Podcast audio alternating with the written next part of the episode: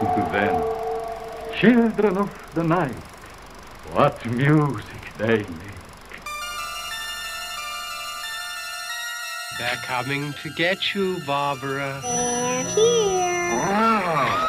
Welcome to my nightmare.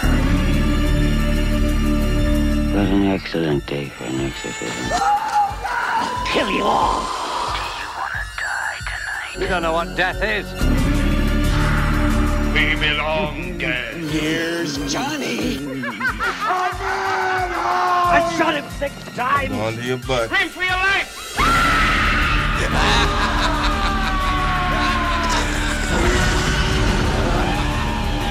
To a new world of pods and monsters.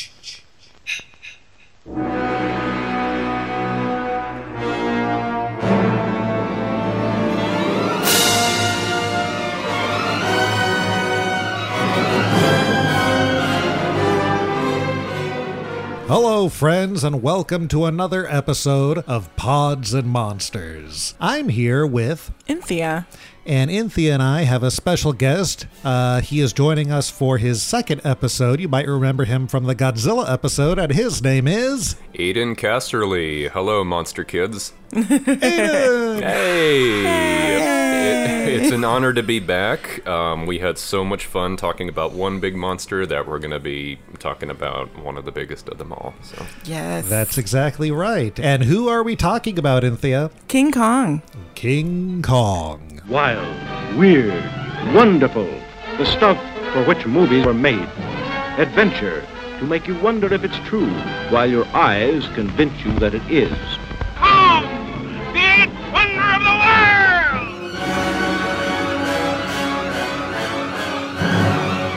So, King Kong, one of the most famous movies of all time, it is widely considered maybe the best monster movie of all time. Is it? Yeah, when there's lists that like AFI makes or something, the Mm-hmm. American Film Institute of the top 100 movies of all time, King Kong is usually in it. I would back that, yes. Yeah, I mean, I think I I would say it's definitely one of the best movies ever made. It's not one that I watch over and over again very often. Mm-hmm. But I do love everything about it though. Yeah. King Kong is a movie I've watched many, many times since I was a child. I'm very hard pressed to think of another film I've seen more than King Kong, except for perhaps Creature from the Black Lagoon. But it's a movie that I know by heart, and it's going to be wonderful to talk about it today. Have you seen King Kong, Anthea? I think once before. Did you know the story pretty well? Well, yeah. Because we've watched the Peter Jackson one, and we saw. Uh, oh, I'm, I'm sorry. Oh, I'm, that's that's a podcast for another time. I'll try not. To, I'll try not to groan at any mention of that. Robert really likes the the Peter Jackson To one. each their own. To each their own. I love the Peter Jackson one. It's the la- it's the best movie of the last 20 years. It's a bold statement, my friend. Wow. wow. That is a hot take. What have you been doing for 20 years? Only watching King Kong by Peter Jackson. what what's not to like? It's wonderful. And the extended version is even better. Oh, an extended version of any Peter Jackson movie. Well, if, if you if you have two weeks to kill, then yes, by all means, watch an extended version of any Peter Jackson. yeah, he's on his fifth fifth run Oh. straight through, right? Oh, God. And then this past October, we took our first visit to New York City and saw the King Kong musical on Broadway. Yes, we did. Hmm. So I had a pretty good understanding of what the basic skeletal premise of this movie would be. All right. We the, want, the Skull Island premise of the movie. there we go. which is funny because they never referred to it as Skull Island. There's a the Skull movie. Mountain in the movie. Exactly. The island could have been called anything. It could have been called Joe, but it's never mentioned. It could have been called Bala. Bala. Bala. Friend, Friend Island. What's the word for friend? Bala. Walla. Bala. All right, let's get into this film. All right. So Anthea and I rewatched it today, as a matter of fact, and I'm sure you took comprehensive notes. Yeah, I mean, I feel feel pretty good about my note taking, and since we just watched it, I'm like, it's still pre- it's the freshest in my memory. All right. Let's talk about King Kong.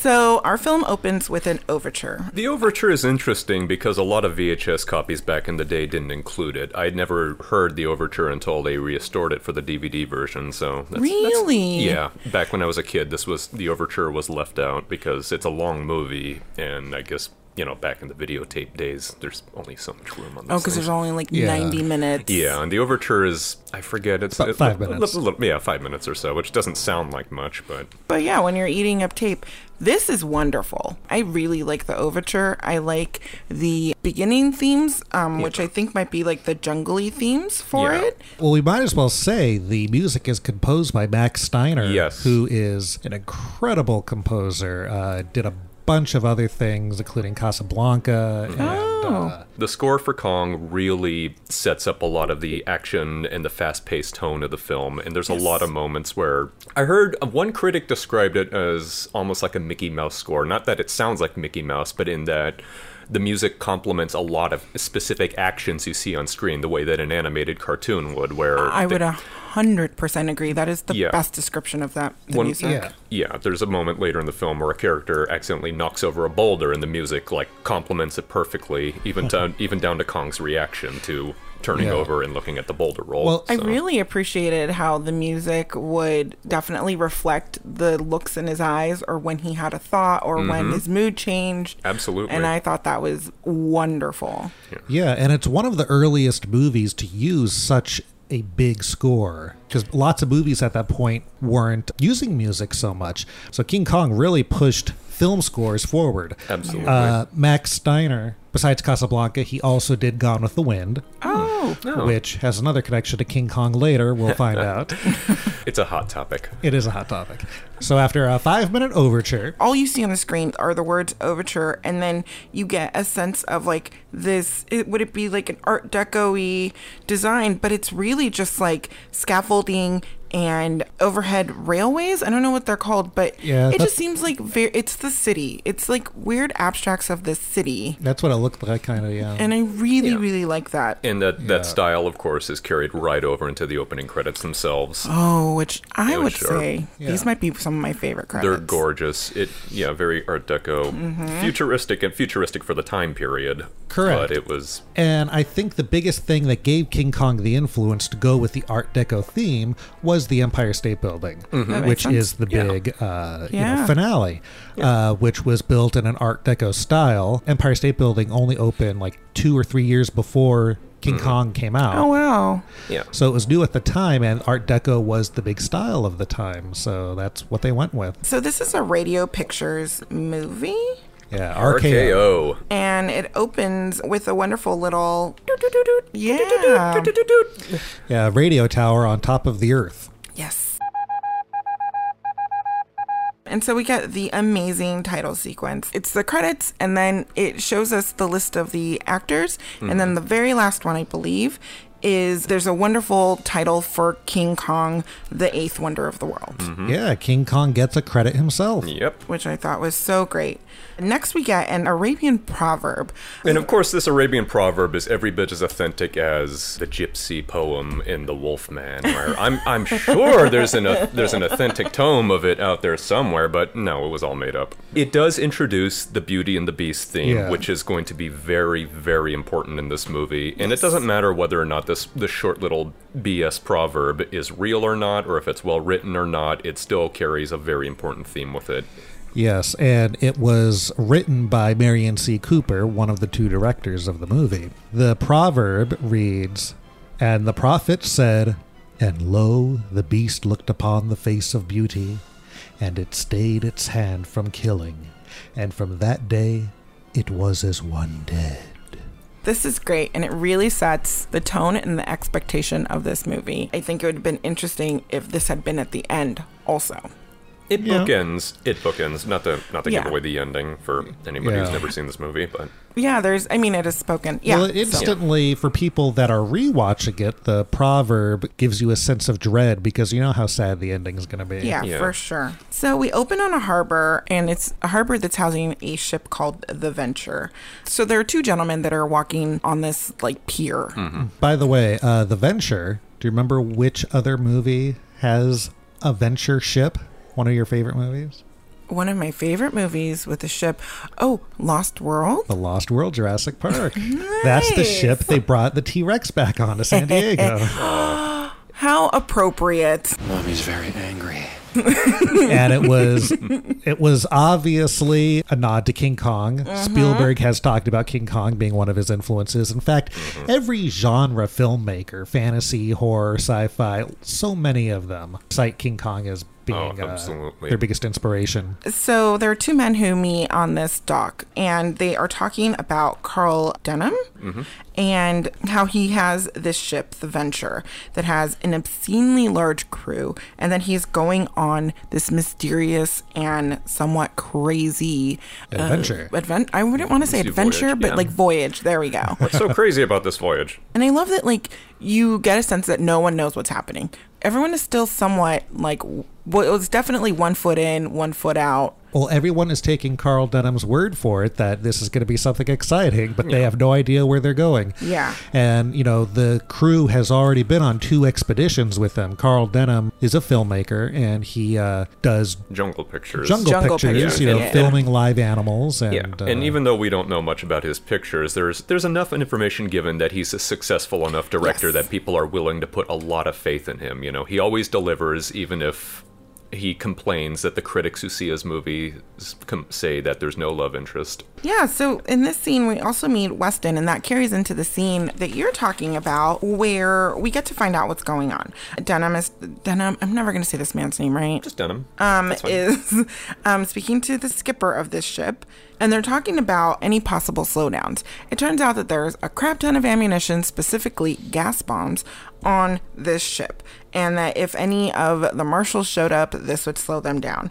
Also, he's really being hindered by the fact that he can't keep an actress to stay on this picture. No one is willing to commit. So he's over it and decides to take it into his own hands and go into the city and go do it himself. he's going to um, go find a lady. We also meet Driscoll, Jack Driscoll, and he will be very important later on. So he can't keep an actress due to how secret, Yeah. secretive this is. The agent who came aboard the ship for bit basically says he's not going to get you a girl because he doesn't want to be held responsible for Yes. anything that could happen on a ship full of some of the roughest, toughest, most dangerous mugs I've ever looked at, or something like that, on a ship full of explosive ammunition going to God knows where. It's yeah, it's an insurance nightmare. So he, nobody wants to touch him. Yep, we do find out that he has a type that he is looking for. He wants a woman that can hold her own, basically, but also, and more importantly, she needs to be real, real pretty. So he goes into the city and he goes to the Women's Home Mission in New York. He takes a look at all these ladies going into this Soup kitchen or something Yeah. like that. Yeah. Um, nope, not to his liking. he does not like what he sees. They are ladies and they are not mm, beautiful. Soup tonight, coffee and sinkers in the morning. So he leaves from there and he goes to this market stand. And while he's there, there's a young lady who attempts to steal an apple. Now, first of all, she never even lifts the apple off of the cart. No, that man was just having She none of it. considers it. She, well, afterwards, He's- but he didn't know she was considering He's it. also a New Yorker. Ha I catch you, you stealer! Now I catch a cop. You like that, huh? No, no, I didn't. He really did. He just like really leans into this poor woman who looks like she's about to pass out at any moment. Mm-hmm. Um, well, because she hasn't eaten. Remember, Exactly. this is the depression, and there's no food, no money. Yeah. So Denham steps in and offers to pay and pays way more than this apple is worth, a whole Well- dollar. a book. Scram. and he takes this lady. He looks at her, and she is apparently drop dead beautiful in her state of almost just passing out. And uh, she has this beautiful soft lighting on her. They really yeah, greased up that lens. That's that was just a trick back in the day, but you know it, it works. That's the thing is they're also very careful not to reveal her full face until that specific moment Mm-hmm, too. So it, that way you know you get the full impact of just how attractive Fay Wray was. yeah. He takes her to go get a proper meal. He just grabs her and says, "Hey, taxi!" Basically, yeah. Hey! Taxi!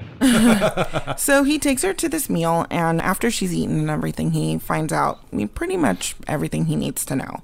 Um, finds out her name Ann Darrow, that she did some acting, and that she has no family. So She has an um, uncle somewhere.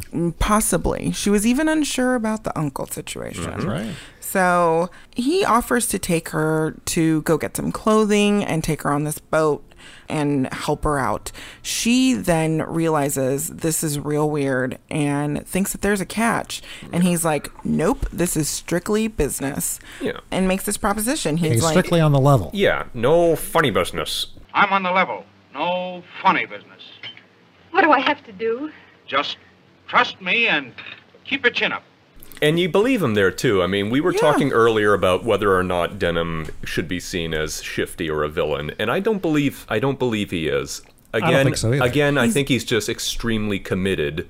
Yes. Now, you know, he's pushy. Yes, he didn't he didn't ask for Anne's permission to just grab her, throw in a cab, and take her off there. But he he does it with good intentions. You could make you know arguments just saying you know is he polite? No. Is he being considerate to other people? Kind of, sort of. Is he sincere about wanting her in on this? Yes, one hundred percent. Mm-hmm. So yeah. yeah, but I do like that aspect of Denim that you can take his character either way. You can take him as a good guy, or you could take him as the big troublemaker who brought all hell upon us later. Agreed. He's a well developed character. Yeah. Played by Robert Armstrong, by the mm-hmm. way. Yeah, and I just I really appreciate his delivery of his lines. I appreciate how transparent he is Oh. about everything. Even when he's hiding the location of the island, Mm-hmm. he's still very transparent about when he will give it to them. And once he does, he's like, "Here you go," He's- and he just lays it all down. He's a man with a plan. Yep. So they're due to leave at 6 a.m. the next day. We cut to the next day, and there's hustle and bustle on the ship, and they are definitely leaving the harbor. Here we see our first mate, Driscoll, again, and he is ordering everyone, and our lovely Anne comes out onto deck, and he accidentally clocks her right in the face. So I guess this is their, like, meet cute situation. Yeah. um, What's interesting about Driscoll, and a lot of people don't see this, is that Driscoll is very much an old style kind of character, very outdated by today's terms. In fact, that's why in the Peter Jackson version he was completely rewritten and to, to be more sensitive and whatnot.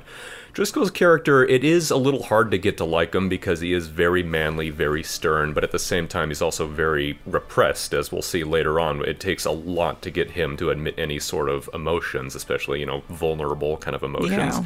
But that's also what just a lot of guys were like back in those Yeah. days. It's also it's again, Yeah. it's a character type you don't see much anymore because we've gotten more progressive, quote unquote, with the times, but But in terms of other love interest characters that we've been seeing in movies around this time, horror movies specifically, he has a lot more development and more to do than lots of the other guys. Mm-hmm. he does, and I appreciate it. I like it a lot. Yeah. Like he actually cares for her, and there's nothing wrong with showing that you are protective of someone. Mm-hmm. So this scene where they're talking about how it's not good to have a woman on board, I think this is awfully exciting. I've never been on a ship before. Well, I've never been on one with a woman before. I guess you don't think much of women on ships, do you? No, they're a nuisance. Mm-hmm. Yeah. This scene was a nice little Easter egg in the Peter Jackson King Kong because in that movie, Carl Denham is filming a scene with Ann Darrow and Bruce Baxter, the actor they brought on the ship too, because they brought an actor in that one. And the dialogue is this dialogue from the original King Kong. Exciting. I've never been on a ship before. I've never been on one with a woman before. I guess you don't think much of women on ships, do you? No, they're a nuisance.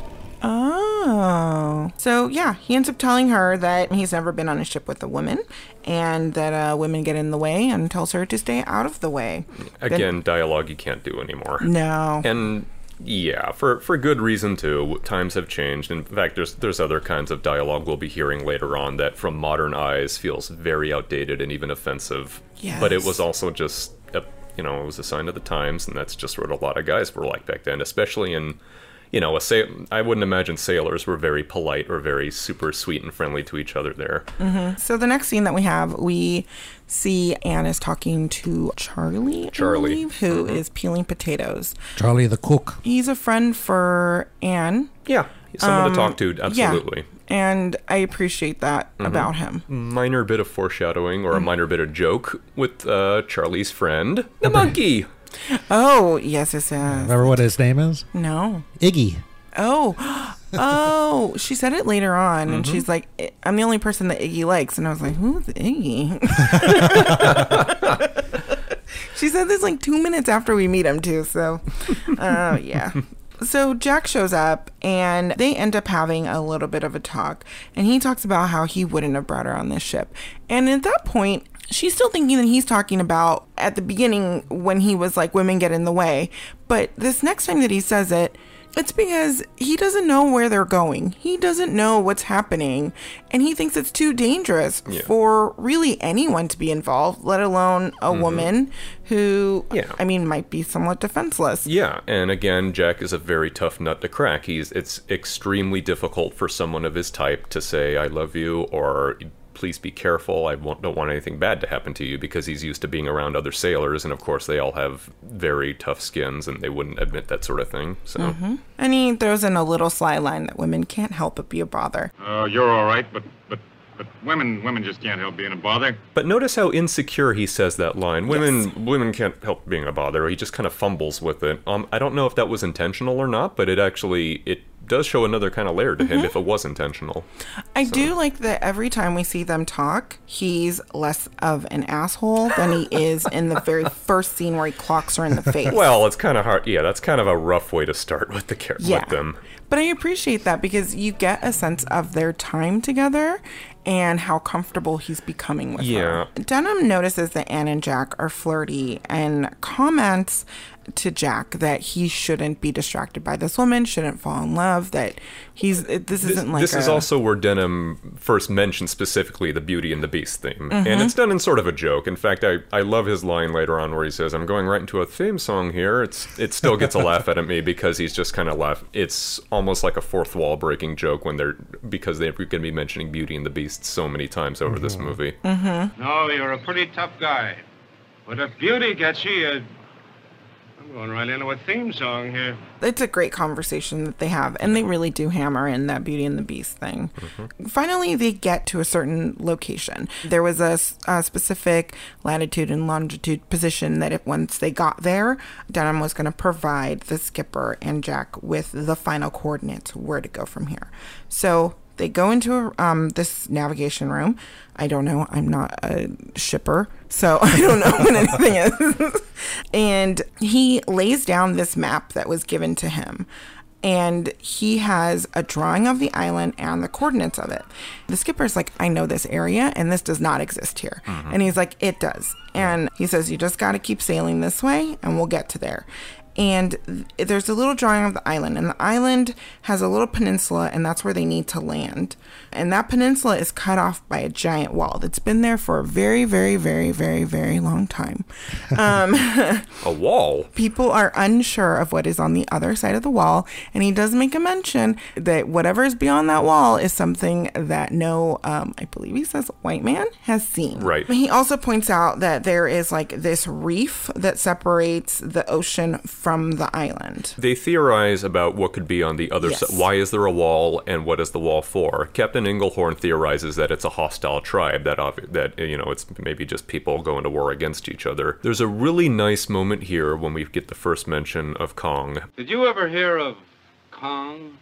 It carries a lot of weight to it, just the silence that follows. And it's such a good build up It is. to what you might be seeing later. Yeah. Yeah. It's a very good introduction and a very good way to build up the menace before we ever actually see it. and he also points out that this is the reason that he brought these gas, These gas bombs. And there's a sly smirk to his face when he says that line, almost like he's looking for trouble. hmm So yeah, Dunham and Anne are gonna run some screen tests Right.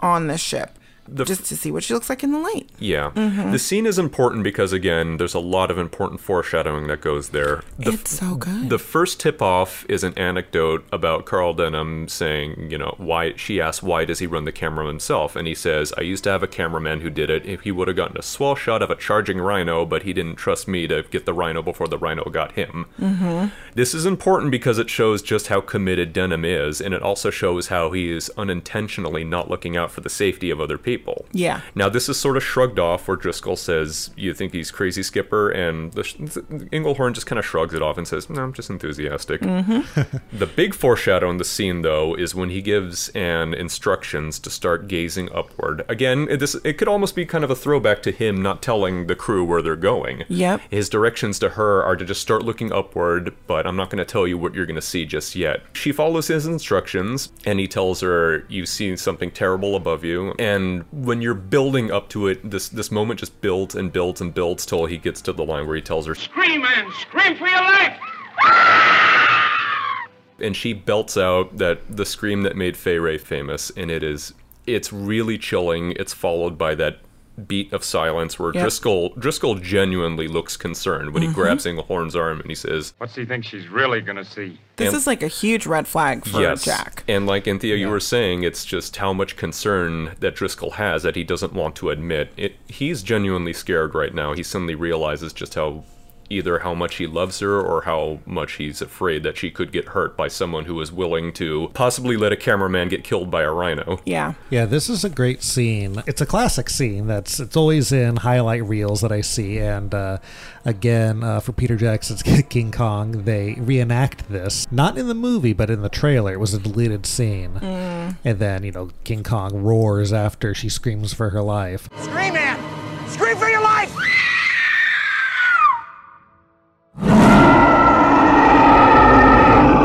There is that great shot of the three sailors that are holding on to each Yeah. other that look over.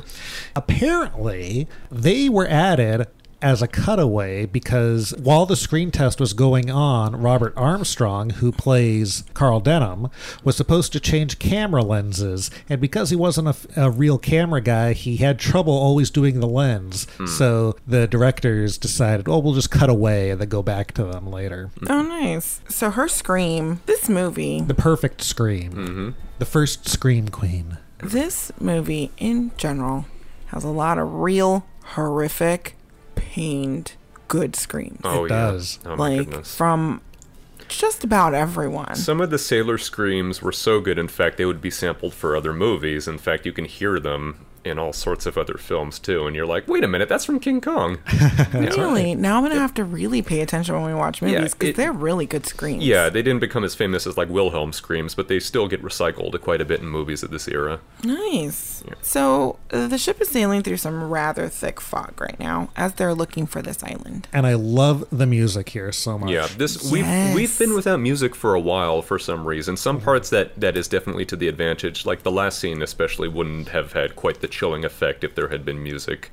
But now we we do get the theme of going through the fog, and it's very again. There's also a lot of dread building up here too, but just in a different kind of way. Yeah, they're trying to see through it, and Anne makes a comment regarding what they're looking for. If only Charlie made his soup as thick as that fog.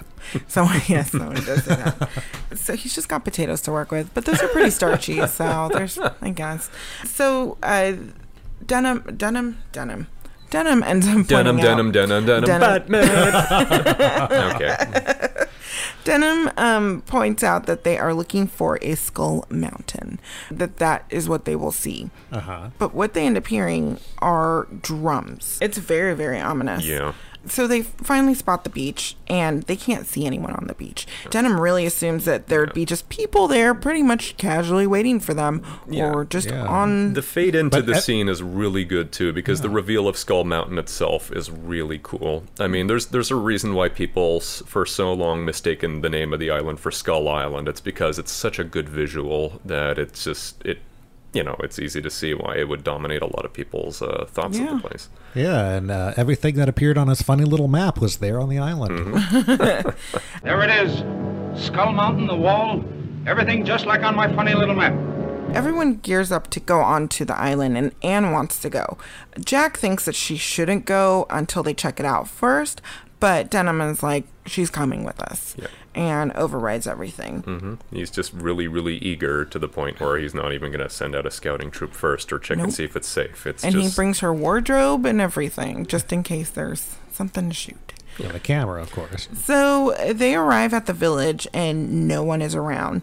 They talk about the giant wall, which we just kind of see out there. Yep. With a big Um, gong at the top of it. Yes. Then we hear the little kind of far away Kong chanting, which becomes a little bit more clear. So they get closer and they see a ceremony at the base of the giant gate. Again, the music build-up here is great. It's just at first you're not really sure what's going on if this is part of the soundtrack, but of course, as we're going to see, this is actually happening. They peer through the bushes, and that big reveal when Max Steiner's score just like hits you with the whole ceremony going on. It really, Yeah. you feel it. The ceremony has dancers that are dressed as gorillas. Uh, the gorilla dance, uh, that was like the funniest thing when I was a kid. I, I mean, they, they, they totally steal your attention away. There's Yeah, guys yeah. in there's guys in gorilla suits kind of shuffling around in a Mhm. circle, and whether or not you think that's funny or cool or whatever, it's still it's a good visual. It's- No, that is. There is a very beautiful woman who's being adorned with flowers in her hair. She Yeah. is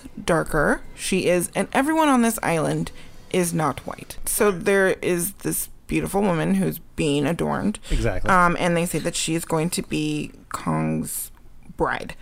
The reason I bring this up, I really do feel like there's important themes and elements to this movie that seeing it at a much later time in your life, you become a little bit more aware of Uh huh. because I'm not trying to bring that into the conversation, but it might filter in because it's my impression of it. That's fine. In no way, though, made me not. I really enjoyed this movie. Yeah. But I think it's just important stuff. I just, I was a little bothered. I'm a little bothered yeah. So you were by bo- the fact that there's this very beautiful woman. Yeah. And it's not like it's set in the movie. Like, we understand, Right. fine. Here's like a, I mean, they called her like the golden haired one. Yeah. Whatever. One of Mapakeno. But it's the idea at the time that So this is a very tricky topic, and I'm sure as you guys remember our Godzilla podcast, where it's easy to factor in history and world relations because they do have an effect on the movie, but we also have to be careful that the further we stray off into that direction, the more we forget about the film itself. For sure. Now these these are definitely important things to talk about. These are good things to know, especially through modern eyes looking back then. Could these things be taken as offensive? Yes, dep- depending on people who you're talking to. Was this movie made with offensive intentions? And I don't believe so. There are some films from this era where you can't separate it from the tones they're presenting. You can't talk about Birth of a Nation without talking Right. about the severely racist tones of that film. Yeah. With Kong, it's a little different. It's hard to say because, again, product of its times. That doesn't nec- that doesn't excuse anything. Mhm. But also, a lot of this is based on just the experiences of Merian C. Cooper and just for encountering indigenous cultures that you weren't familiar with. Some of went, some of them Yeah. were hostile. Some of them weren't. Yeah. And I think they do a good job of playing up the point that it's just that Anne is different. This is also a good time I want to talk about. The chieftain is played by Noble Johnson, and Remember what he's from? Um, he was from The Mummy. That's right. Noble Johnson is, first of all, uh, addressing racial tones. This is an interesting note about Noble Johnson. I believe Noble Johnson was the first black actor in Hollywood to do whiteface.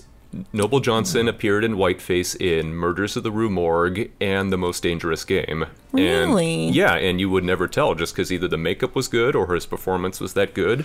Well, Anthea thought he was white in The Mummy. I did. In blackface. I did. Yeah. But Noble Johnson does a really good job in this movie, and I'm sure there are people who would be offended by, you know, the fact that there's a big scary black man here threatening the white people or whatever. But the fact is he's he's played with a lot of dignity.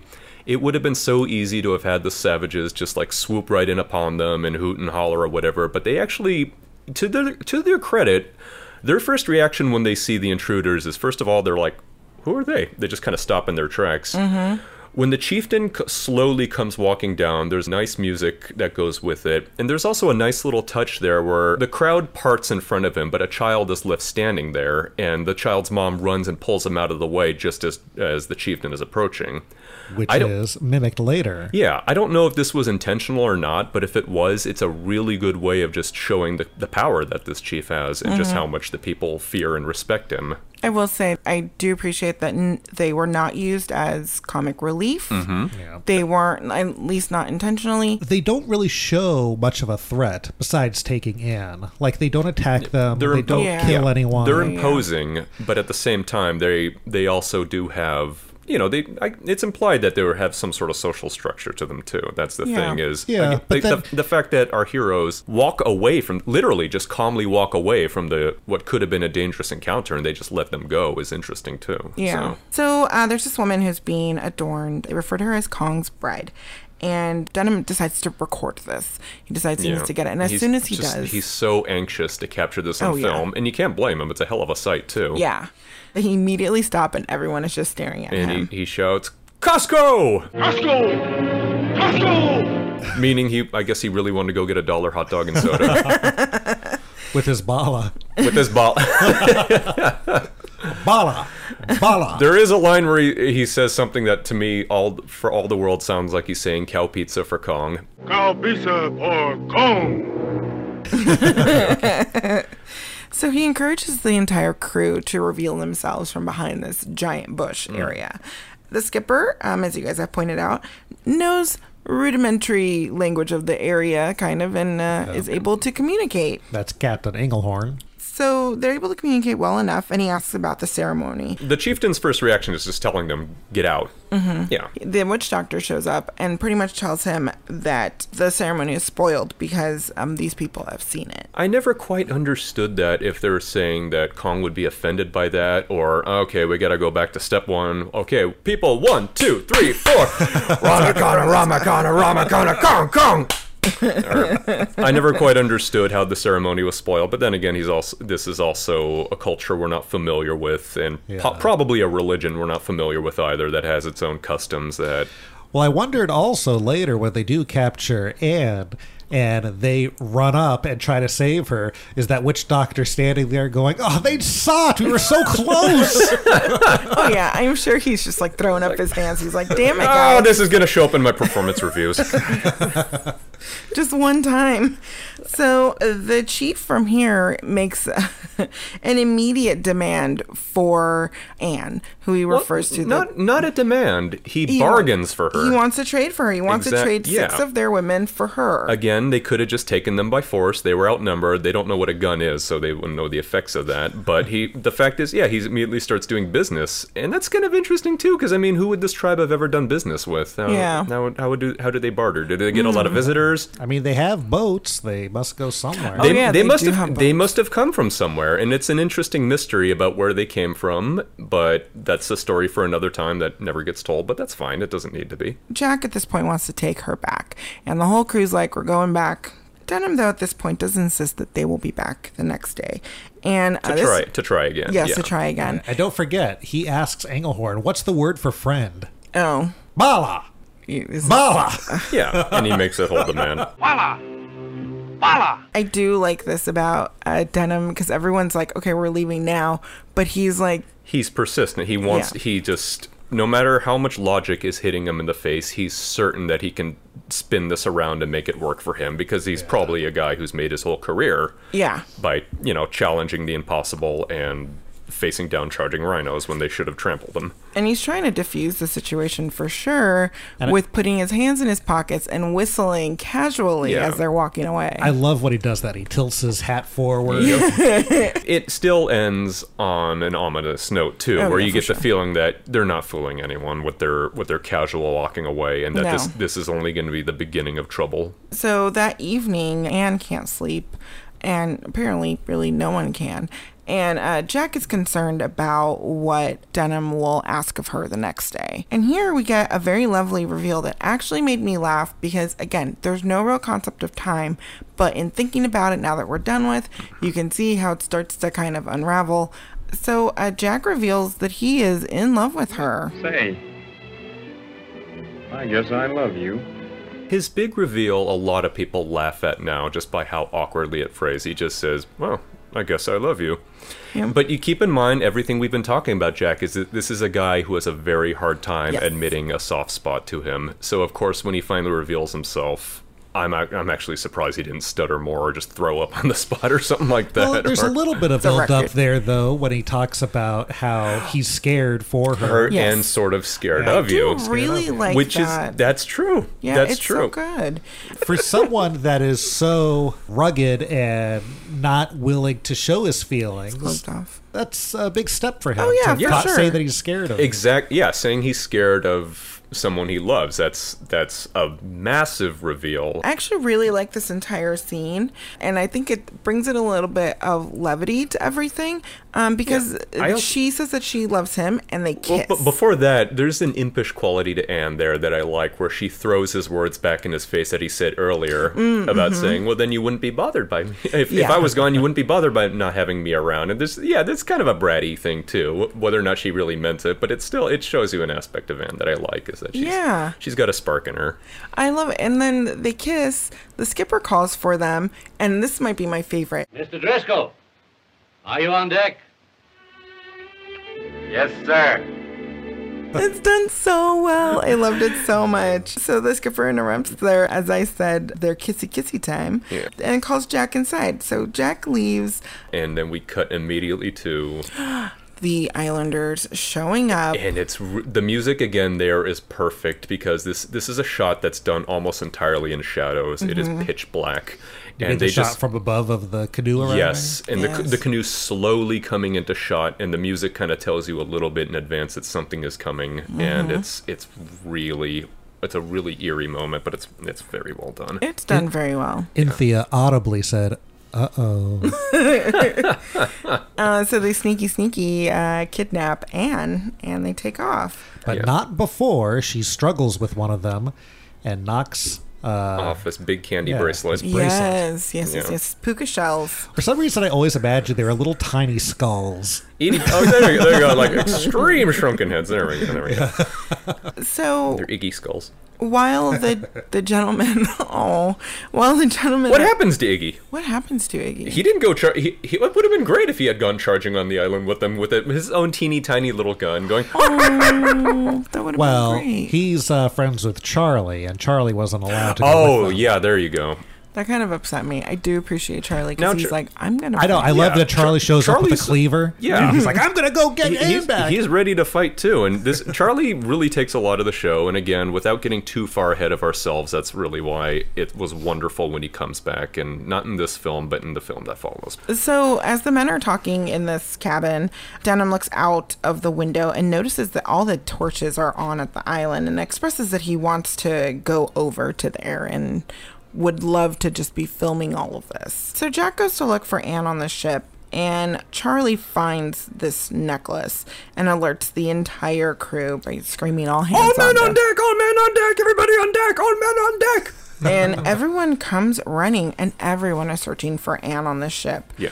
They don't find her, so uh, the crew loads up. They take guns and bombs and they go over to the island. Back on the island, there's a ceremony underway. Anne is now taking the place of the bride. They go ahead and they open up these gates. Which, by the way, when they're building the gates, why did they build a door so big? If they don't want Kong to ever go through, Maybe it was built by another monster maybe. who wanted Kong to stay on his side, You'd and he figure sta- and, and then he stayed on his other side, and then his side of the island sank. Yeah, But- you, but- you, you but figure again- they'd build like a human-sized door so they could But just go yeah. through. But Again, that's the mystery of it. Jurassic Park. Yeah. What do they got in there? King Kong. What do they got in there? King Kong? And it's just those two giant doors. There's no reason. There's no like fence That's on either side of those doors. So they open up the gate and they tie her up to this little like podium kind of like thing. Yeah. And then they hit this gong, which summons King Kong. This is something I've always wondered. The chief is standing right in front of this gong. They hit the gong, and I can only imagine, man, I he must have had some serious earplugs underneath his hair because I'm standing in front of that gong when it's going off. Man, I would have you would think he would shake so hard he'd fall right off the wall. So uh, you hear King Kong This is- approaching. this is the big reveal, in this scene it still holds a lot of punch. But imagine what it would have been like for audiences back in '33 Yeah. to have seen this moment just build and build and build until you see this figure and she's just screaming and starts. Oh, not not even not even before she's screaming too. There's just a moment where she doesn't know what to make of it because we get the first reveal of both the stop motion animated Kong and also the big puppet head. The head doesn't match the model 100%, but it's still a very memorable visual because you get the scale of this thing. This thing Mhm. must have been gigantic and it feels gigantic on film too. I wish it was able to display more emotion. Yeah. It always had that grin. you know. Yeah. Yeah. So How big was it? the Kong head. Yeah. I think life size. You, s- you see people in there later Yeah. on shoved inside Kong's mouth, so this thing was probably Yeah. pretty damn big. There were three people inside of it to run the mechanisms. Oh wow. Okay.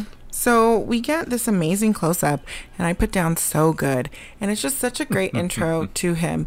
I will say that because he has his eyes are so bright and open, and his face looks like he has this grin. It seems like he's immediately pleased by looking at Yeah, her. I mean that that first that first shot I was mentioning of the big head that slowly tracks in. That's really good. I think the second time we see it, the head just kind of sways back and forth to the side, and there's something Yeah. unintentionally comic about that. What I, d- I doubt that was intentional, but it, again, he's got the big smile on his face. You can almost picture him thinking, "Hey, all right, Yeah, like you're different. What's up with this? gentle monkeys prefer blondes." Kong, when he takes Anne, he does it in an almost playful fashion where he like it's, It's- his little toy. He like does undoes one little side. Yeah, there's a nice touch where Kong is about to start roaring, but he stops when he turns and looks at her. Now, Willis O'Brien was a very good actor through his models, and there's just a lot of nice touches he gives Kong. And something as small as that, which almost seems like a mistake, where Kong is, a, is starting to go through the motions of roaring, and instead he just stops in his tracks. He's like, "Oh, okay, this is you know this is better than me making a fuss." And he very gingerly turns the the wheels to let her loose. Mm-hmm. It's so great. And so he picks her up, goes back to the jungle, and yes, Jack and the crew show up just like a couple seconds too late. And Not they- before Jack gets a good glimpse of Kong, though. Yeah. Yes. They open the gate and they go inside the jungle after Kong. They follow a trail here, and I really like this. It's giant footprints for Kong. Yeah. So from here, I really like how this is done. We get finally like some some more interaction between this wonderful stop motion animation Yeah. and real life actors. the Skull Island journey was my very favorite part about this movie It's so growing up, and it's it just completely captures the imagination. There is no dead time. There is Mm-mm. nothing wasted. Even just like that opening part where nothing is necessarily happening. They're tracking through the jungle, but they they make the most of that time to Yep. show that you know showing that footprint, showing that you know they're trying to keep a, a brave attitude, but still they're way in over their heads. and the first animal that they encounter is a stegosaurus. Mm-hmm. Uh, Stegosaurus. And this is really well done because the Stegosaurus enters the frame from a very, very far away distance, and that's a nice touch too. Especially again going to back to the music, which introduces it very well. I love this part a lot just because the Stegosaurus is so far off in the distance that you're not quite sure what's going to happen, what it's going to do, if it's going to get any closer, and of course, it gives a sense of how big this thing is. Mhm. The Stegosaurus is a lot larger than a natural Stegosaurus would have been. This thing is almost is almost kaiju proportions. but the the build up to it too is just very well done. There's a lot of tension as the thing unintentionally comes closer and closer to our crew, and they're not quite sure. You know, they get their guns ready, they get their gas bombs ready, but they're this is obviously something bigger than they've ever handled before. The Stegosaurus is triggered to their presence. Does not like the intruders and goes right after them. Yep. And this is a very common mistake people make about animals is, is assuming that just because an animal is herbivorous that it's peaceful and safe to be around. And that is a great big no-no. No, I mean this animal has is No. has armor and spikes on the back of it. And like big. Yes. Big, big, big. Yeah. Do not go elephants, rhinoceri, and hippopotami are extremely dangerous. With the uh, Stegosaurus scene, it is so great that it does start so far away because it really sells the idea of depth. Yes. In these Oh, yeah. The- and you know these sets, these uh, scenes built on these tables to do Yeah. this stop motion, they were built in levels. It was Yeah. the way that that they did the King Kong effects. It was very close to how Walt Disney did the multiplane camera effects. Really? with plates of glass Yes. and projections and, junk- and paintings. The trees painted on the glass is a beautiful effect, and it works perfectly because you wouldn't even realize you're looking at a two-dimensional forest up there. Exactly. And the fact that they're always sort of foggy, Yeah. like the further you go, just like the way real fog works. Atmospheric works. perspective. It yeah, is. Absolutely. It's incredible. It's maybe the best backgrounds of that era, at it, least. it works so well, and you realize that entire scene is almost more or less done in one shot. And then it, it's great how the technologies that they used all blend together. More so the later you go on, they got Mhm. more confident in what they were doing. Yeah. So yeah, they um, shoot at it, throw a bomb at it, and There's, yeah, there's a nice fake out with it. there's a nice fake out with the Stegosaurus where you think it's defeated, and then they they push their luck and they shoot it again, and it gets right back up. Yeah, it pops right back yeah, up. it's a nice fake out. Yeah. And then another fake out Takes when a- the head pops up, and then they shoot him in the head. That oh, and then that- you see his that- little arm. That always I hated when I was a kid. Shooting it, the shooting the Stegosaurus right in the eye got to me. Not only because it's gory, but it's also again the music. There's a nice touch where the music shows sympathy. Yeah. For when that wasn't intended because obviously the guy these guys do not care. They're- They're actually happy that this thing is dead instead Yeah. of you know trampling all over them. But there's that nice little note of oh after it takes the creature shot in that the was eye. just yeah, living you its really, life. you really Yeah. feel bad for him. and You his do. little leg goes shaking in the mm-hmm. air, and I did not like And that then at all. And then the wagging tail. the death is, rattle is a yeah, nice touch. That's probably my favorite animation in the whole movie. Yeah, and the music with that vroom, vroom, the little twitching at the end of it too. Ugh. This is a nice tracking shot too as they walk by, and you know it's not a, it's not a really fascinating conversation too, but it gives you this the idea of just how big this thing was. I think an actual Stegosaurus was something like twenty feet long. And this is a fake tracking shot where they They're- they had a camera film the model as it was going and seeing the stop motion, and then they had that projecting in the background, and then our actors are on a treadmill Mm-hmm. pretending to walk. Hmm And there's even some stuff in the foreground that they kind of push by them too, just to Right. give that just give that s- impression of space. And I it's love great. it. Yeah, I it's a it so really much. well done moment. So our poor buddy the Stegosaurus goes down, but he's he he will be avenged. He will be avenged by a, a neighbor. yeah. So they keep walking and they hear grunts, but they can't see through the fog. And from here, they, they stumble upon a swamp and very, very quickly make a raft. A very impressive giant raft for these, There was what, a- like there- 10 dudes? There was a dissolve. There's a dissolve, yeah. know, How, however much time they spent, who knows? Maybe there's an outtakes where they actually took like days I mean, to they, make this. I mean, they did say that Kong is probably miles away now because yeah, it took them true. a while. that Yes, is yes, that yes. is a nice touch. So they end up sailing this foggy river here. And some sort of like sauropod, uh, is it what? Like, was it This is you can call it a brontosaurus. Brontosaurus? Okay. This part of the film is so good because we've we saw them take down the Stegosaurus, so you more or less have enough confidence with these guys that they're going to be fine. And the Brontosaurus royally kicks every square inch of their asses. this thing does not like intruders. It does not like things that it's not familiar with, and it resolves its problems not with you know not in a friendly way by smashy smashy you go dead now. Except this Brontosaurus does have carnivorous teeth. Well, well, here's the thing: is a lot of people will say, "Why did the Brontosaurus eat people?" It does not. Well, he doesn't It eat. He doesn't. doesn't It bite bites them. people. Yeah. yeah, he doesn't eat Hi- anyone, but hippos will bite. but he doesn't have the flat teeth though. He has the peg-like teeth, and that's a Brontosaurus's teeth were designed to strip leaves off of branches. So, an actual one's probably wouldn't be very useful for grasping or clenching down on anything. But again, they're taking some liberties here. Yeah. I had mentioned that the Stegosaurus was a lot larger than a natural one would be, and I think the Brontosaurus also has a lot of qualities you wouldn't find in an actual sauropod. Yeah.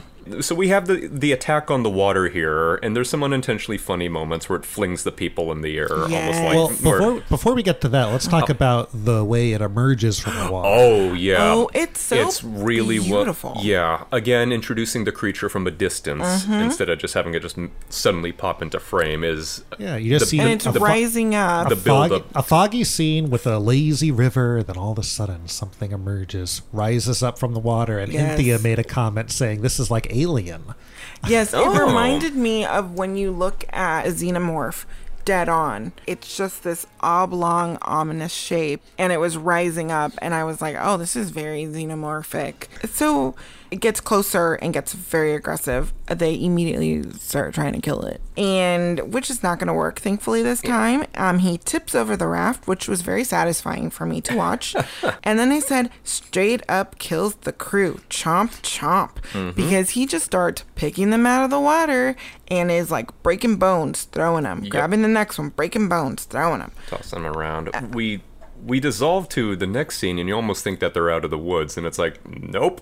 this, at some point, our crew must have reached the shore, and even then, they're not safe because we dissolve immediately to the chase going on. Yes. And this the Brontosaurus is not giving up on this. And there's one lone guy who is not keeping up with everyone else. Yeah. For some reason, he climbs a tree.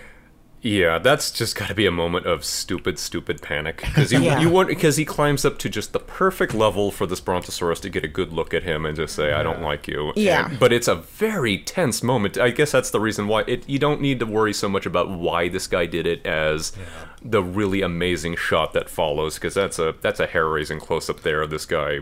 Yeah. Well, you, you get those great close-ups of the Brontosaurus, that he's doing that same sort of snarling that That that. Willis O'Brien did with the Brontosaurus in Lost World. Yeah, the curl of the lip. Yeah. Yeah. that's that's very true. Yeah, the Lost World had a scene between a Brontosaurus and an Allosaur confronting each other. Yeah, the Brontosaurus does curl its lip upwards, which I don't think a real Brontosaurus could do. But it's but it's such a Big nice Elvis tou- fan. it's such a nice touch that Yeah. you know why not. But then when the Brontosaurus does get this fella, that's my favorite scream in the movie.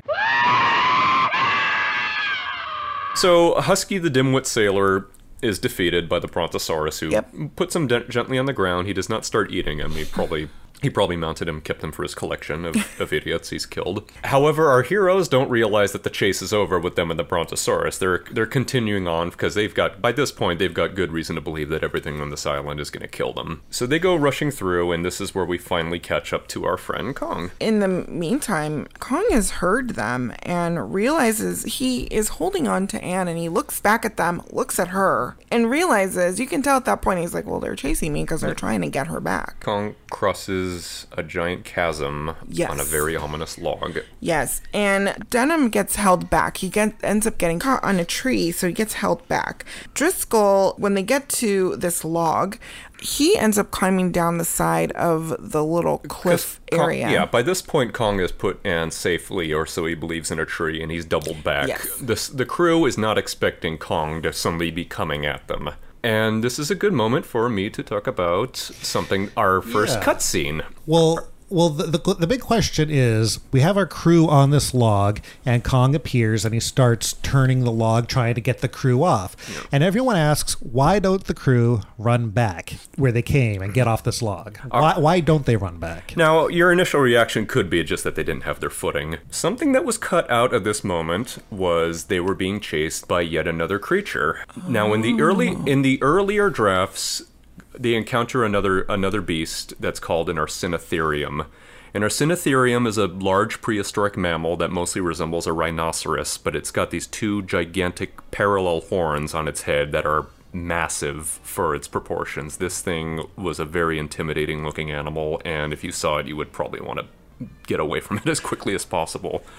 The Arsinoitherium would have chased them to one side of the chasm, and they would have been trapped between them and Kong. At some point, the Arsinoitherium was swapped out for another creature, which was, I believe, a Triceratops, before it was swapped out for a Styracosaurus, which is a relative of a Triceratops. It's got spikes around its frill and one horn, before it was cut out entirely. I kind of get the feeling the reason it was cut out entirely is for story purposes, because you would have wondered why didn't this thing get Denham, because Denham has to be held back. Mm. I also think it's also, it might have been a case of just pacing, maybe even a bit of overkill. There, this moment was recreated by the Weta Workshop, who did the special effects for the new King Kong. And when Kong finally came on on DVD, there was a bonus moment where they did a, a basically a reenactment with stop motion. And you get to see Kong and the Styracosaurus trapping the two people, and I think the reason, one of the main reasons, again, why it was cut off was it takes too much attention away from Kong. You're one, you're almost left Right. wondering why are Kong and this Styracosaurus working together? It's like, is Mhm. that like his pet or something like that? Well, there were lots of cuts made throughout the movie. I think a lot of it was for time. Yeah, and pacing. So Driscoll climbs down um, the side of the little embankment and gets into like a little cave. Yeah. And he's directly under King Kong. These guys are on this log, and uh, King Kong is able to shake them off, and they fall down into this little ravine and die. This massive, rev- yeah, massive, yeah, creepy, little massive- creepy looking canyon. And each one has a great scream. Also, Each one, and you Yep. hear every single one of them fall.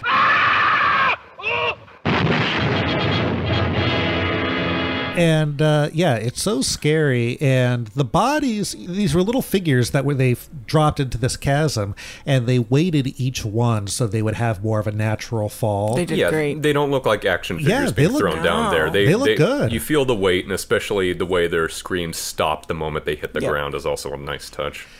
But that chasm that they go into was a deleted scene, probably the most famous deleted scene of all time. But that's the spider pit sequence. Yeah. There was always rumors that there was this deleted scene where they would survive the fall, and all these giant spiders and like a giant crab or something Also, would come out. there is concept art that was done by Byron Crabbe that shows that there was a whole menagerie of creatures down here. There were giant spiders, giant lizards, a tentacled creature that could have been some kind of mollusk or maybe even a, a carnivorous plant. Who knows what it is? There are crustaceans and crabs. I mean, it's it, it this this drawing looks a lot like Gustave Dore's work for like Dante's Inferno because it's a scene of like prehistoric hell. Wow. And this scene was shot. It was actually it was animated. It was Mm-hmm. shot. I'm sure if you believe someone like Forry Ackerman, who probably claimed to have seen everything, he, I'm sure he claimed to have seen it. Well, I thought I saw that at an early screening in 1933, and but uh, it was mentioned in early issues of Famous Monsters, and Forrest Ackerman, being the collector that he was, did find a photo of one of the spiders from the Spider Pit sequence and Mhm. published it, and that just added more Right. awareness to what this is and what people missed out on this incredible scene. Yeah. And everyone wanted to see the scene, and people are hoping that it will one day show up. It never showed up. No one's ever been able to find it. Peter Jackson makes the 2005 version, and he says, "I want to have my Spider Pit sequence." He was his was more of a slug sequence, you know, Yeah. and he was worried that they were going to cut that scene out of the movie because it's not really needed, but it's just a fun sequence. So he wrote in the script of his movie that.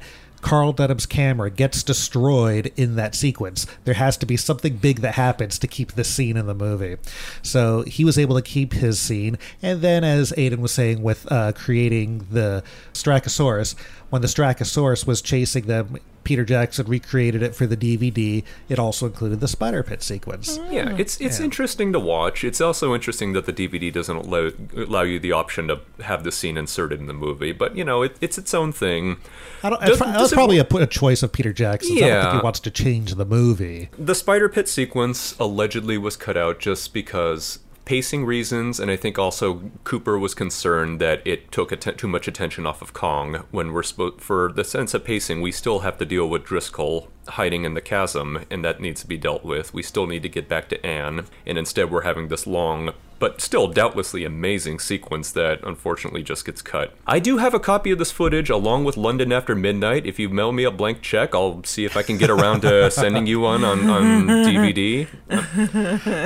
But you know they did film all this, and then a dinosaur comes up to get There's Jack a- Driscoll. Yeah, this two, And- this two-legged lizard-like creature is the only survivor of this sequence, and that's why when he appears in the final cut movie, even though the entire Spider Pit sequence was cut, this one last survivor still appears, and it's And this one last survivor, rumor is he only has two legs, which wouldn't be that natural, but he has two legs because it would just be easier to animate. yeah. he almost you could almost say he sets up the skull crawlers in Kong Skull Island. Yeah, maybe. Mm. Maybe that was intentional, maybe not. It's also a little theory. I'm sure his back legs were cut off for the same reason that Harryhausen cut out two tentacles from his It Came From Beneath the Sea octopus. or why Walt Disney cut off a finger of Mickey Mouse. Yeah, just just easier to do. The lizard, for some reason, is not climbing the walls like a lizard would. It's climbing up. Well, he only sing- has two legs. Oh, there, yeah, there you go. He's, he's a hand, handy capable lizard who has to climb up a single vine. In a in a kind of humorous moment, Driscoll disposes of this lizard by cutting the vine that it's on, and it goes. And I'm, I'm surprised they didn't have like the little wily coyote dust cloud cut. Or like a little splat. Yeah. Well, but isn't this like right before this? Kong is reaching in Yes. to the mm-hmm. cave. Yeah. And I really like this of having the stop motion animated King Kong and then it's cut so well with the live actor. Yeah, facing the life size prop of the hand. Yeah, and so he's like Yeah. stabbing um, Kong's hand. Yeah, You get some nice acting moments from Kong too. Just Kong's first reaction when he notices Driscoll's down there is he's not really filled with the rage that he was when he saw them on the log. This time it almost feels like a cat playing with a mouse. It's Yeah. almost like playtime where he sees him down there. He's got this, this mischievous smirk on his face, like I'm gonna get you, I'm gonna get you, and then he gets the stab in the finger, and all of a sudden he's Well, very when- sad. Yeah, when he's sad looking at his fingers, this is really the first example of seeing King Kong's sympathy, or our sympathy for King Ex- Kong. yeah, Yeah. The music matches it, and, And uh, we see that he's more than just a brainless beast. yeah. Uh, meanwhile, while all of this is happening, a T Rex has shown up and is Ann is going towards Ann, who is Ann has been placed in the tree, and again, safety. this is another great dinosaur introduction moment where we kind of mm-hmm. hear it coming. There's also a very nice little touch that when it steps into frame and Ann starts screaming, the, the Tyrannosaurus reaches up and scratches its ear, and it's it's just a little throwaway thing, but it's it's one of those little touches that O'Brien gave to these things to make them feel like they were alive. I mean, Yeah. And this, this, and this is a three-fingered T-Rex. yeah, So this this T Rex goes in for Ann, who is now screaming, and this distracts Kong from the whole Jack situation. So the T Rex and Kong fight it out, and I noticed here that this T Rex has big cat noises. Like, yeah, like a There's- lion, there's- a tiger. There are some interesting parts where I believe that Murray Spivak was the guy who did the sound effects for this film, and I'm sure a lot of people have mentioned about Kong's roar, a lion's roar with a tiger's roar backwards with a reverb or something like that.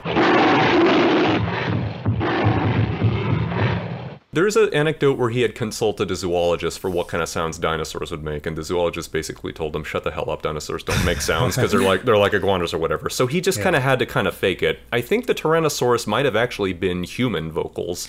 Lots of the vocals in this were him or people that he got to do vocals, and he slowed it down. Yeah. and uh, there were ideas at that point that dinosaurs were closer related to reptiles than they were to uh, Reptiles. than they- Reptiles? yeah, than they were to a bird.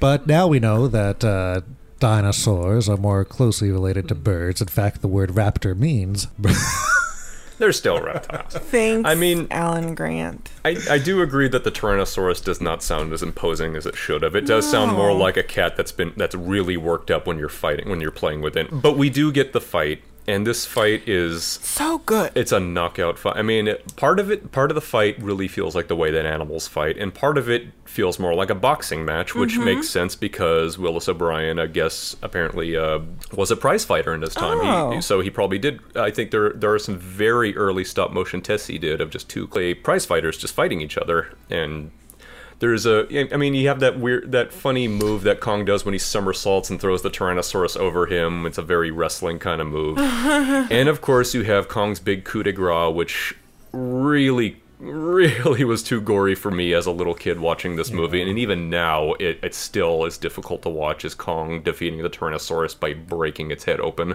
Yeah, yeah. It's it they draw it out for everything it's worth. It is it is extremely gory for a horror mo- for a horror movie at this time period. In fact, I Yeah. mean, there's no way they would have gotten Blood just comes out of its head. well, he basically the cracking sounds. he the- you know pulls his jaws apart and then Yeah. breaks his snout and Yeah, and like In- puts all of his body weight on it. It's Yeah. very impressive. Yeah. done. But you know, besides Willis O'Brien being a boxer, the directors also uh, used to be wrestlers. They had a sort of a wrestling Oh. career, and they apparently sort of choreographed the fight uh, with Willis O'Brien, uh, based off of their wrestling and boxing careers. Interesting. During this fight, Ann's tree is knocked over and she gets trapped under this tree. Like her leg ends up getting trapped. She's placed down Yeah. at foot level of these fighting monsters. After this scene, as King Kong is walking off, you'll notice there's some water in the foreground. Willis O'Brien always liked to use water in his scenes. And that shot of that little stream of water, that river of water, is the LA River. So he approaches Ann and picks her up.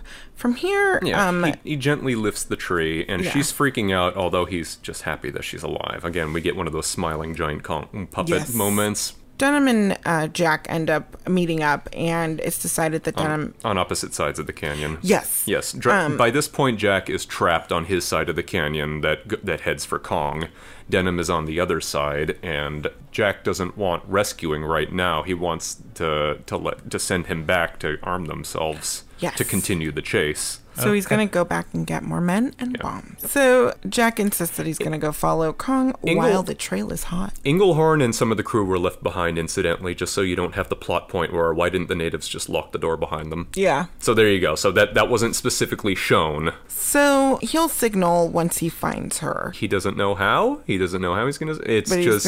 it's it. just. This is how how we're gonna save the day. We don't know, but we're 100% committed to doing it. Yep. Commitment is the theme of the film. Everybody knows what they want, and they go for it. And Denham plans to come back at dawn the next day. So Kong takes Ann to his lair, the foyer to his lair. Yeah, there were, there were some deleted scenes here. Apparently, there was a tri- another Triceratops encounter that was cut. There might have been a snake encounter that was cut, and there was definitely some footage of Kong climbing up the mountain that was cut, and I think that was cut because it Mm. would have left questions of how Driscoll got up there. Makes sense. Yeah, we get to the entrance of the cave that leads to the top of Skull Mountain. He puts Ann down safely again, and he walks off screen, presumably to check his emails or whatever. Yeah. And our next creature enters. Now, a lot of people mistakenly think that this is a snake. I thought it was a snake It is its not. legs. This is so. This this is a prehistoric species of reptile. Uh, it's called a plesiosaur, or uh, this one might be an elasmosaurus. These these creatures lived out in the open sea. They did not have constricting abilities like a boa or a python would, which this creature definitely does. So there's a lot of liberties taken with this thing. That's okay. But this creature still does kick some major ass. In fact, of all of Kong's encounters, this is probably the one where he came closest to being offed by his opponent. Because Yeah. this thing, the animation is very well done. This thing whips and speeds along really quickly. And there's that very tense moment where it gets its tail around Kong's throat. And a nice sound touch is that Kong's roars are cut off by that. You really Mm. get the feeling that his neck is being crushed. hmm Yeah, and um, meanwhile, this is all happening. Jack sees this. He is there. Yeah. But he's not approaching. No, he's what- just seeing it from a, a He's, little. he's a safe tough guy, but he's a little out of his league in this yeah, in this for kind sure. of moment. He knows yeah. his place. Well, he's waiting for the right moment. Exactly. So, um, after defeating this um, creature, Kong takes Ann to They go the best view on the island. Yeah. and uh, it's very impressive. it is. And he sets her down, and then he roars.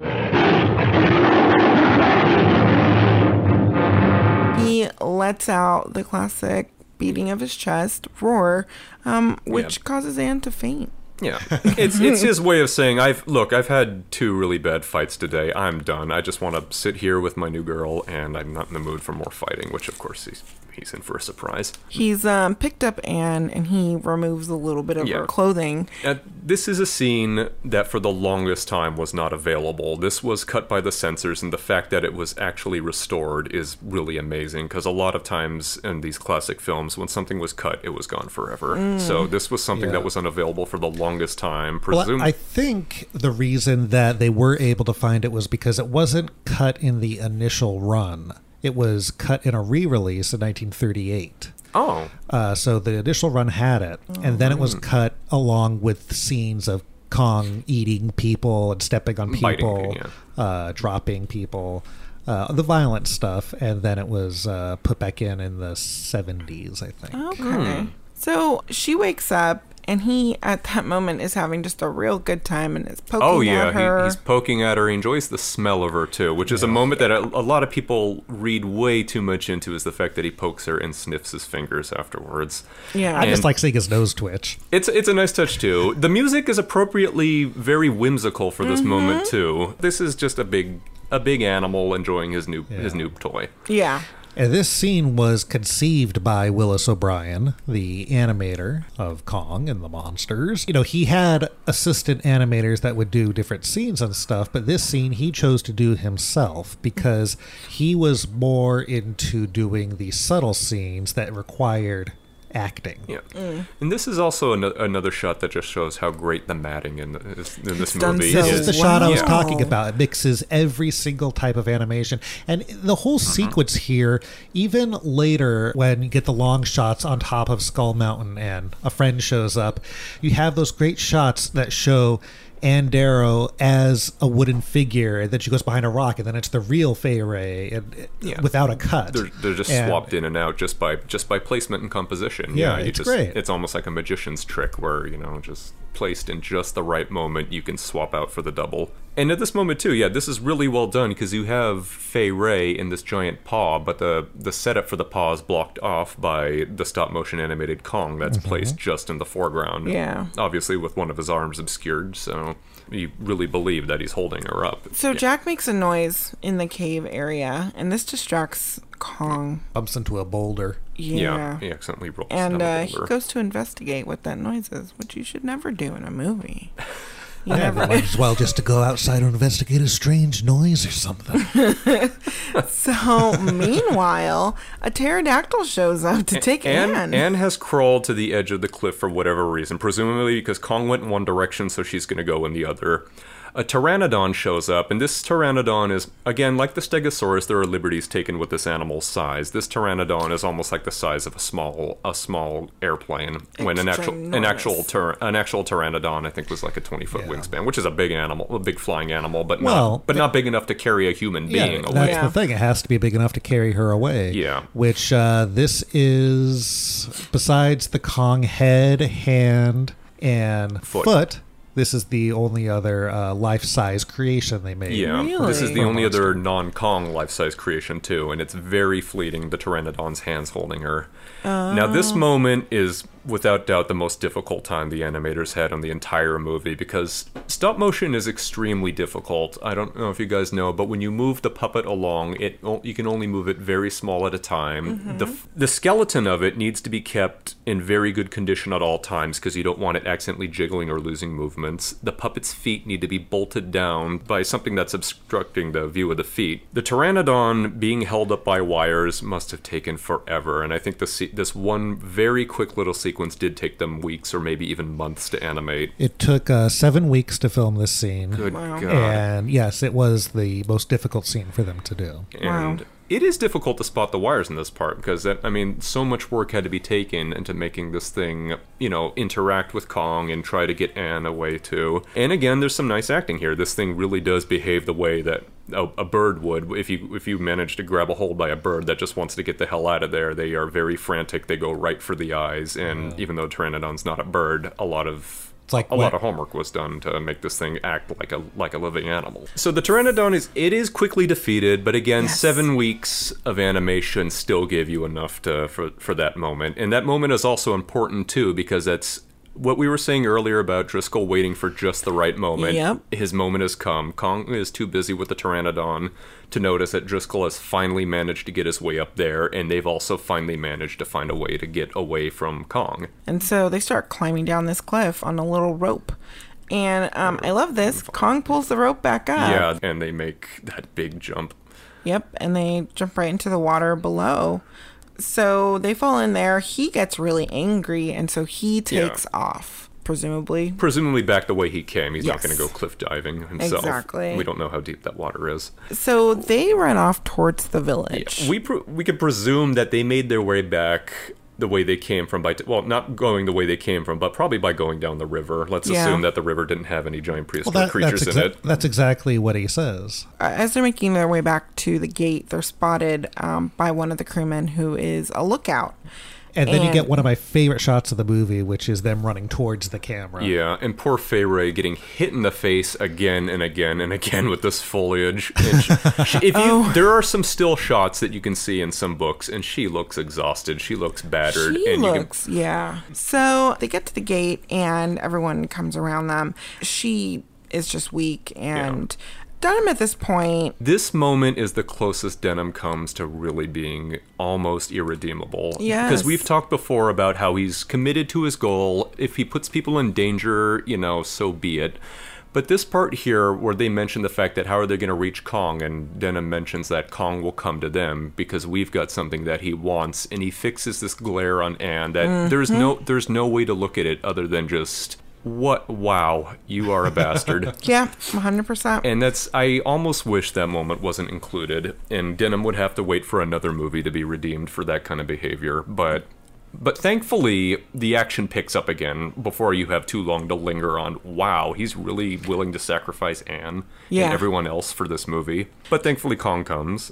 So he wants to use her as bait. He has bombs. He says that he will. He wants to take him with him.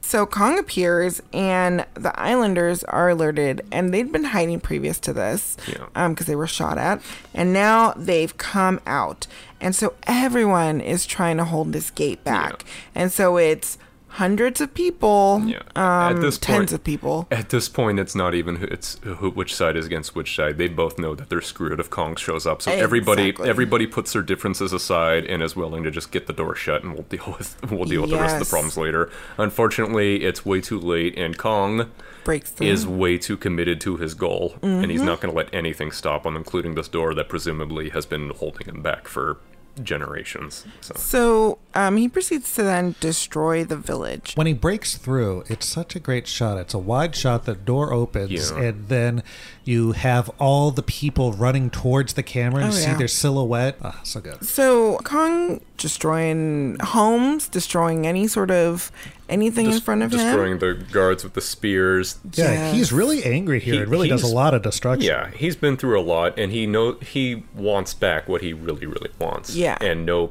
no itty bitty little people are going to stop him. There is an unintentionally funny moment where a villager knocks over a chicken coop that takes his wig with him. Yeah. There's another unintentionally funny moment, or maybe this was intentionally, where um, a toddler. Don King is there, sitting on the ground. I, we know it's him by the hair. Mhm. We know there was going to be a spin-off sequel called Don King Kong. No. and his well, the the little kid. To his credit, the little kid looks genuinely unhappy. Oh, he's yeah. cr- he's crying. This the mom sees him and screams, and she rushes out. The, it's a just perfect timing of the mom getting out there just in time to save this kid from getting stepped on. Oh yeah, hundred Just, percent. just like earlier when the kid was saved from being stepped on by the chief. Yeah. Yep. Only in this case, it's this is this is much much worse. Yeah, this would yeah. Yeah. Throwing villagers onto the ground and squishing them into the mud. Um, Which always to me looked like Kong was just telling them, "Eat your oatmeal." Eat it. Can I? So that mud reminded me almost of like in the 70s, I think one of the biggest threats to anyone's existence, aside from stairs, was quicksand, right? Oh, my playground was a nightmare. It, it, it oh. did look like quicksand. Oh, little Tommy and Susie, man, we ne- we never saw them again after they went in that sandbox. Not that way. Quicksand. Quicksand. Quicksand. it's very muddy, but that way you get to squish the stuntman into the ground Yeah. without really hurting him. Because I don't know, I don't know how much this prop foot would have weighed, but I wouldn't imagine it would have been pleasant getting stuck under that thing if it did happen to fall. So Well, speaking of that, I don't even know if that guy was a stuntman. He may have just been an Or- actor. yeah. But they brought him on to do this scene, and the giant foot was giant, and it scared him more than you could imagine. And right after that scene was done, he got up and ran away and never came back. I don't, I don't blame him. I don't. Blame Yeah, I don't either. Like, yeah, no, that's fine. Well, I hope I hope craft services at least gave him something for his troubles. Kong is putting people in his mouth, breaking their bones, eating mm-hmm. some people, spitting them out, throwing them onto the ground, pushing people off of things, breaking houses. He's going hammer on this town. Cynthia, you should have said he's going ape.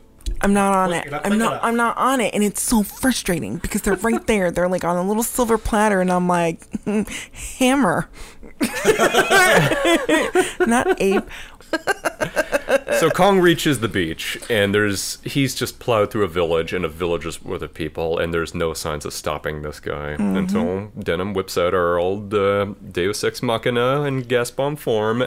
Yes. And it's a really nice explosion too. And Kong's acting after breathing in this gas is a nice touch. Where It's so good. yeah, he's all he's definitely astounded by something that he can't see and can't touch has basically just walloped him good, Mm. and he's yeah, his, the confusion and the fear in his eyes is a nice touch. Mhm. And then down he goes. When he ta- talks about how taking him in and and they're like, well, how are you going to control him? And he's like, we will have the best chains, but we will also basically tame him. That they're going to show him things to be afraid of. Yeah. like he wants to break Kong. It's it's yeah. Again, it's probably more about his not him not thinking about how he's going to do it as the fact that he's going to do it. And even though I don't hold it past Denham at this point to to not be sympathetic or humane towards Kong, it still is mostly just about he's just so frantically excited about the possibilities mm-hmm. this this giant ape is going to have for him. And is just his enthusiasm is in, the, in this scene. Even though you know he's just going to get them into more trouble the fact that robert armstrong delivers this dialogue with so much gusto and so much pure, pure joy He does Chutzpah. yeah. Why, in a few months it'll be up in lights on Broadway. Kong, the eighth wonder of the world. So after he reveals his plans and uh, We he's just- gonna make some money. we just cut right to what he promised kong's name I it'll be up in lights on broadway Yep, and it's Yeah. opening night of King Kong, the eighth wonder of the world. Mm-hmm. You see massive crowds going into this theater, and people assume some people assume it's a movie. And pe- people are going. Keep in mind, they say the tickets cost twenty bucks. Yep. And in 1933, that's a lot. That's a that was a lot of money to go see uh, whatever Denham had planned, which goes to show you, yeah, just how good Denham was at playing the P.T. Barnum role of getting Yeah. people to waste money on Yeah. something Someone they didn't even know. Someone online did the conversion of what that would be in today's standards, and uh, I, I can't remember exactly, but I think it was like around five thousand dollars. A dot lot. is crazy. Yeah, a lot of money. So some people assume it's a movie. There's Yeah, a little scene there's- where there's a woman who's like, "I can't sit this close Yeah. to the screen," and they're like, "It's not a moving picture." Look at this woman's expression as soon as she's finishing speaking and as soon as the usher starts talking. She's got this big phony smile on her face saying, I Denham makes us movies about those darling monkeys and tigers and things. And as soon as the usher starts talking, her entire face just drops with this big frown. 'Cause Are I you don't- saying she's a bad actress? No, I'm saying that she's a bad person. Okay. I agreed. and speaking of bad people, we have our other encounters with gorillas with that little throwaway line where two, two big heavy guys are just shoving their way through, which nobody does in New York at all. I hear it's a kind of a gorilla. Boy, have we got enough of them in New York. Oh yeah. Oh gosh. But yeah, it's just people theorizing. So Ann and Jack are backstage. I always wondered, what is this show really going to be? like he says he's going to tell the story of how he found Kong, and Kong Yeah. is instantly is revealed. Are people just supposed to sit there for three hours looking at him, and that's that? And that's the thing. I mean, i if you put too much logic into it, you can wonder, you know, what happens if Kong suddenly goes to the bathroom up on stage? but again, that's when when that's when it comes to parodies. The Simpsons addressed this exactly when they did their parody of King Kong, where they just said the ape is going to stand around for a few hours or so. What kind of show you got for us, Mr. Burns? Well, the ape's going to stand around for three hours or so. So Ann comments that she doesn't want to look at him. It just brings up bad memories and reminds her of just that horrible time on the island. Kong is currently tied up, and there's a bunch of journalists that are backstage. Denham is talking to them, and he ends up pitching to them that their story should come from Beauty, uh, And the Beauty and the Beast. Beast story. Play up that That's- angle. So he wants them to use that, but he tells them that he wants them to go out there and they'll take all the pictures in front of the audience Yeah. um, and sends them out of their way. Give him credit; he's not a glory hog here. He, Yeah. he he also knows that the story of Ann and Jack is also that the newspapers will eat it up, and so will the audience. So Yes. maybe maybe it is done for a bit more for just for, for showmanship purposes than it is just thinking about goodwill for all. But again, that's some it's just something for people to determine by themselves. And he comments also, um, once they leave, he's talking to them, and he comments that they made $10,000 just from ticket sales alone. Yeah. So finally, he comes out and talks to the crowd, and Kong is revealed to the crowd to an absolutely hushed, silent, shocked crowd. Yeah. And he is chained up on this little platform. Look at Kong.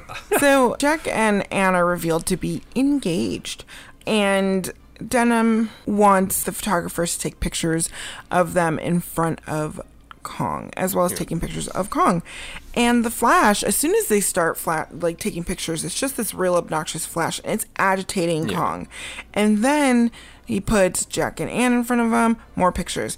Tells him, "Put This- your arm around Ann," and that pisses Kong off. The flash. That's what they think. Yeah, the flashbulbs too. Also, Kong by that point, I don't remember if he was shot at in the village. I don't think so. But he, but this is still something he's never encountered before in a place he's never been to before. So Kong is obviously pretty terrified too, and Kong reacts to terror by getting violent. Yep. And- also, cameras of 1933, there are many explosions going off. And Yeah. this Sure, like- was in a giant explosion. Yeah.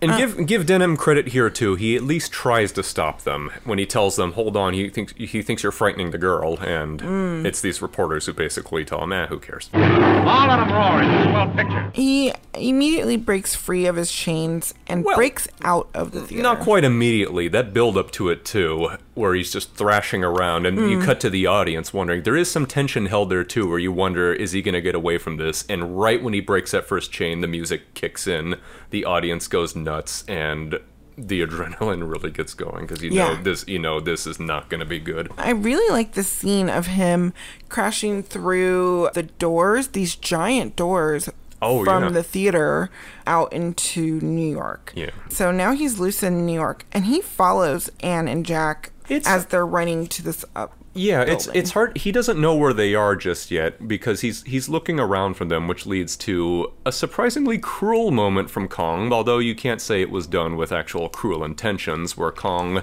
climbs a building, finds a woman that he initially thinks is Ann, Mhm. and then when he realizes it's not her, he's like, "I don't have any use for this little thing," and drops her to the street.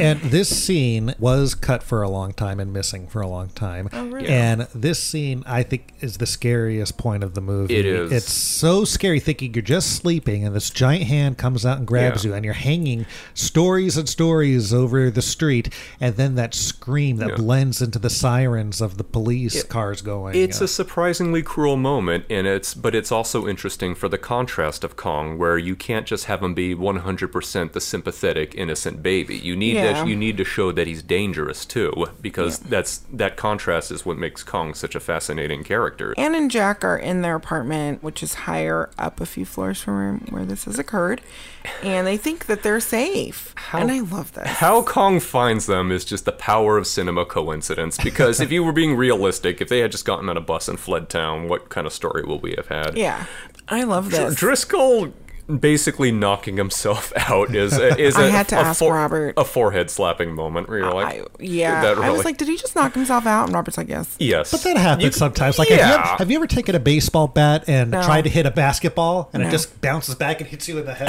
No, I've never done that. Is this based on a true story or? Yeah. So Ann is captured all over again, and Kong is basically just he's got his prize, but now the question is what's what is he going to do in this alien land where full of things that could possibly kill him? Yep, he's running through the streets and encounters the above ground streetcar. What are they called? Uh, train. Just train Sure. or subway. It's a really good moment. He, yeah, it's so good. He derails this train while he ruins all of the track, gets the train, and starts pounding the crap out of it as there are Mhm. people on it. And I love that, again, a bunch of unassuming people just going about their business. Mhm. The uh, train operator sees Yeah. it, tries to brake. the build up to it too. Yeah. yeah. that that tension where you wonder is he going to stop the train in time before he hits Kong Yep. or before Kong takes down this rail. Yeah. It's So a very good. tense moment too. And I like the animation of when he's like just bashing it. Oh, Um, yeah. There's like one Th- little that person lo- that, escapes in the back. Yeah, Ah, a couple guys. Yeah, There's a nice Love touch where after he's done smashing the thing and he gives that expression like bah. Yeah. He just waves his hand. He's like he's thoroughly disgusted this, of this town by now, and that's when he starts his big climb. Yeah. Now, this scene was a late addition. When King Kong was finished, it came in at 13 reels, and Merian C. Cooper was superstitious, and he said, No picture of mine's going to be 13 reels. so he wanted to get it up to 14. He could have just deleted some more stuff. I mean, stuff did eventually get deleted in the 1938 version, but he just wanted to keep making more. So he wrote this scene and made this scene to bring it up to 14 reels. Uh, so it was a later edition, and you'll notice they made a mistake. They forgot to add King Kong's little bracelet in that scene. Oh, when his he shackle. out. His shackle. Yeah. Oh, yeah, because it, it, it His does little a- bracelet. Yeah. It's a shackle. Shackle. From here, we hear a radio broadcast that Kong is headed towards the Empire State Building. Kong is heading north. He's heading towards the Empire State Building. That is all. And uh, then we hear that he's climbing the Empire State Building. And Jack is Well, that looks with us. the police. And uh, he suggests that the, the best way to get him, because they can't get up there, is to shoot him down with some planes or shoot at him. But these planes will be so accurate that they will not shoot her. Yeah, you do have to like the enthusiasm they hear after. That's it, planes. We'll get planes. Oh, I know Like everyone's airplane rides. Yay! I know that for some reason that scene really annoys me how enthusiastic they get, and then, then the reporters are all yeah, excited. may- like, maybe let's just assume that there, it's a ray of hope and they're willing to accept it. Although, the, although their tone is very uh, does not match the scene because they almost think that they're going to go ride the airplanes at Disneyland. There's one thing we haven't thought of. What? Airplanes. If he should put a hand down and they can fly close enough to pick him off without hitting her. You're right. Planes. Call the field. Oh boy, what a story. So they're on. We have the build up to the Empire State Building, and again, Yes. there's the music builds up with it. Kong slowly climbs, and when he gets to the top, there's that you know the music swells up entirely, and we get to. We've had a lot of wonderful moments of this film, but this is without doubt not just the most famous moment of King Kong, but one of the most famous moments in in cinema of any era. Mhm. This is something that is so cemented into just the history of movies that it's it still hasn't been topped. It's great. It's so great. I love. So the planes are attacking King Kong. Kong has put Ann down. He's at the very tippy top of the Empire State Building. They're attacking him. He's trying to grab them. He's trying to take some swings at them. I love the perspective of the plane heading. We oh, are in the plane heading straight Oh, yeah, at heading King Kong. right at Kong when he's you just swinging at them wildly, Yeah. and and he looks pretty scary there too. Kong is really worked up at this point, and you can't blame him either. Yeah, know, for sure. And yet, for some reason, you find yourself rooting for Kong. That's the thing. When Kong gets that one out of four airplanes, it's it's almost like you find yourself saying yes. And then you're like, wait a minute, wait, wait, oh wait, I thought we were supposed to be trying to take him down. Yeah.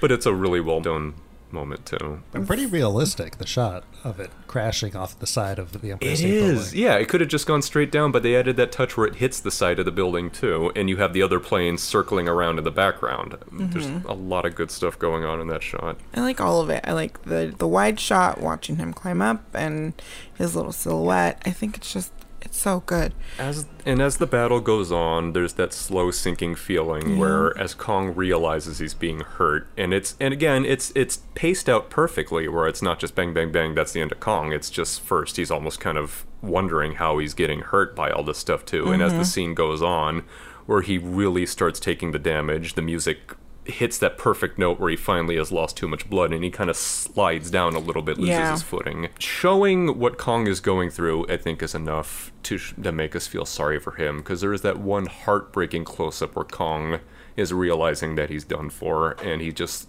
this this totally sad look on his Yeah. face it's not even so much that the pain he's going through it's uh, it really is just so much fear and confusion and sadness as he looks up. And when he look when he looks at Ann one last time, and yes, she does struggle to get away. When he's looking at her, not even thinking about the fact that he's going to get killed at this point, but it's just re- looking down at her one last time and stroking her. He gets the final shots to the throat, and even then, his last moment is just to look at Ann again, and then he goes. Yeah, Ann Darrow in this movie. All the other depictions of her after this, she's a little, she's a lot more sympathetic towards him. Oh, she's very much so. She loves King Kong and the other ones, and this one, she's the whole time is scared of him and Yeah, wants to get she's- away. Might as I might as well talk about this now. This is in storytelling. This is the difference between showing and telling. Mhm. I think the reason why this Kong works so well is even though yes, none of the characters in this movie care about Kong's well-being. They don't care if he lives or dies. They don't care if he's happy. But that does not mean that the movie was unsympathetic to Kong. Yeah. Because we have we show our sympathy for Kong just by having Kong be himself, by showing the life and the acting we put into him. We don't need Jessica Lange or Naomi Watts screaming, "No, don't hurt Kong! Don't hurt him! You're bad!" Was- I hit I hit some high notes there. Yeah, I'm- that was- okay. Wow, I won't do that again. I won't do that again. But that's that's the movie telling you to be sorry for Kong, and this movie just needs to show it.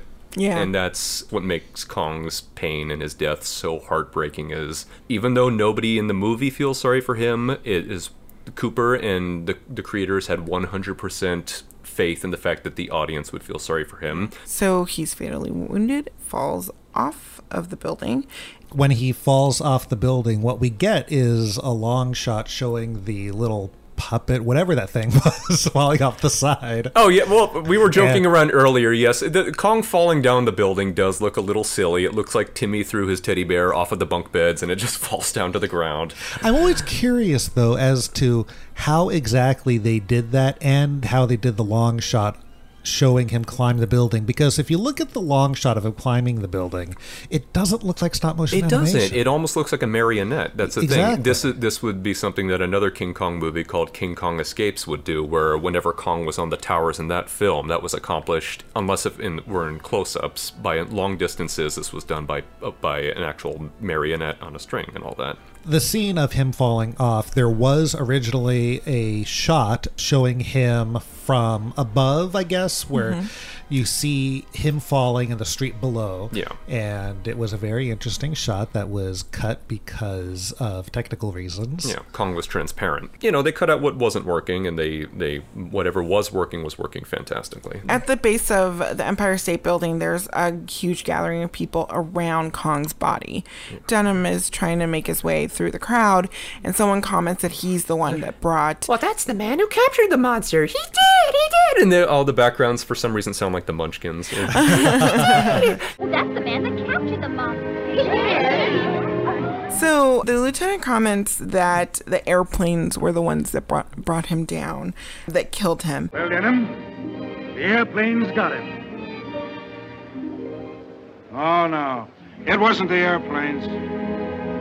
It was beauty killed the beast. And that is one of the most misquoted quotes in film history because you won't believe how many times you read in books that the line is, Twas Beauty Killed the Beast. You mean it's not played again, Sam?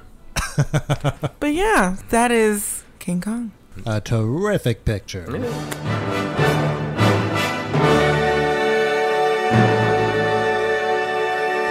So that was King Kong. It's a great movie, uh, one of my favorite. I'd say it's one of my favorite movies, but as I said before, it's not a movie that I revisit that often. Mhm.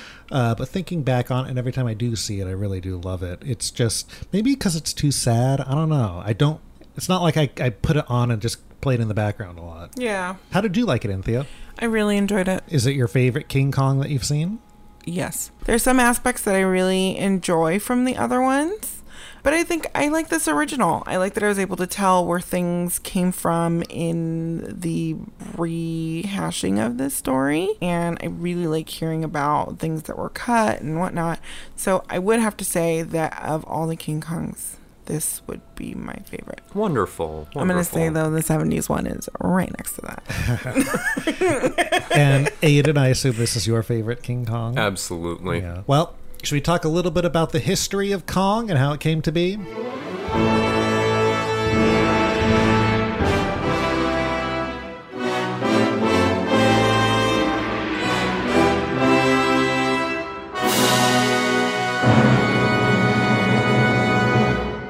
Do you guys know what some of the early titles of King Kong was? The Beast. The Beast, that was one. Kong. Kong, yes. We have the Eighth Wonder. hmm The ape, King Ape. For the longest time, it was just called Kong, and then executive producer David O. Selznick, uh, who was an executive at RKO, before he left the studio, one of his last things that he did was call it King Kong. Mm. Yeah. And that's what lasted. It's great. That's a great, it's a real solid name. Yeah. Yeah. Merian C. Cooper and Ernest B. Schoedsack were the uh, directors of the movie, and they were both very influential to the Carl Denham character, meaning that the Denham character was based on them, more so hmm. Merian C. Cooper. Mm-hmm. They both filmed wild animals like Denham did. Yeah, their earlier films had been films like Grass, Chang. I'm just remembering things up there, mm-hmm. but they were exactly the kind of jungle pictures that Denham would have made famous. You know, they Hmm. dis- keep it distant, difficult, and dangerous. I think was their motto, and they were they were very much about you know if we're gonna make a jungle picture, we're going right there in that damn jungle. If we're if Wow. we're gonna get a shot of a furious tiger down in a pit, we're we're actually going to lead a tiger tiger into a pit and film its reaction. And their personalities were thrown into these characters, and Jack Driscoll was very much the Ernest B. Schoedsack character. Eventually, they brought on a writer named Ruth Rose. she was the second writer. The initial treatment was Well- written by a very famous mystery writer named Edgar Wallace. And Now, are you sure about this? Because I have read other things. Oh, go ahead. Edgar Wallace, he was credited as being a writer, but before he had a chance to work on it, Mhm. he had died. Merian C. Cooper hired him, and you know they had had discussions about exactly what they're going to be doing. Maybe he did write a treatment, I don't know. But they both got pneumonia. Merian C. Cooper went to the hospital, and he told Edgar Wallace that you should go to the hospital, and he didn't, and he had complications with diabetes and ended up oh, dying. Oh, boy. And Merian C. Cooper said he ended up not writing any of the movie, but he still gave him the credit. Oh.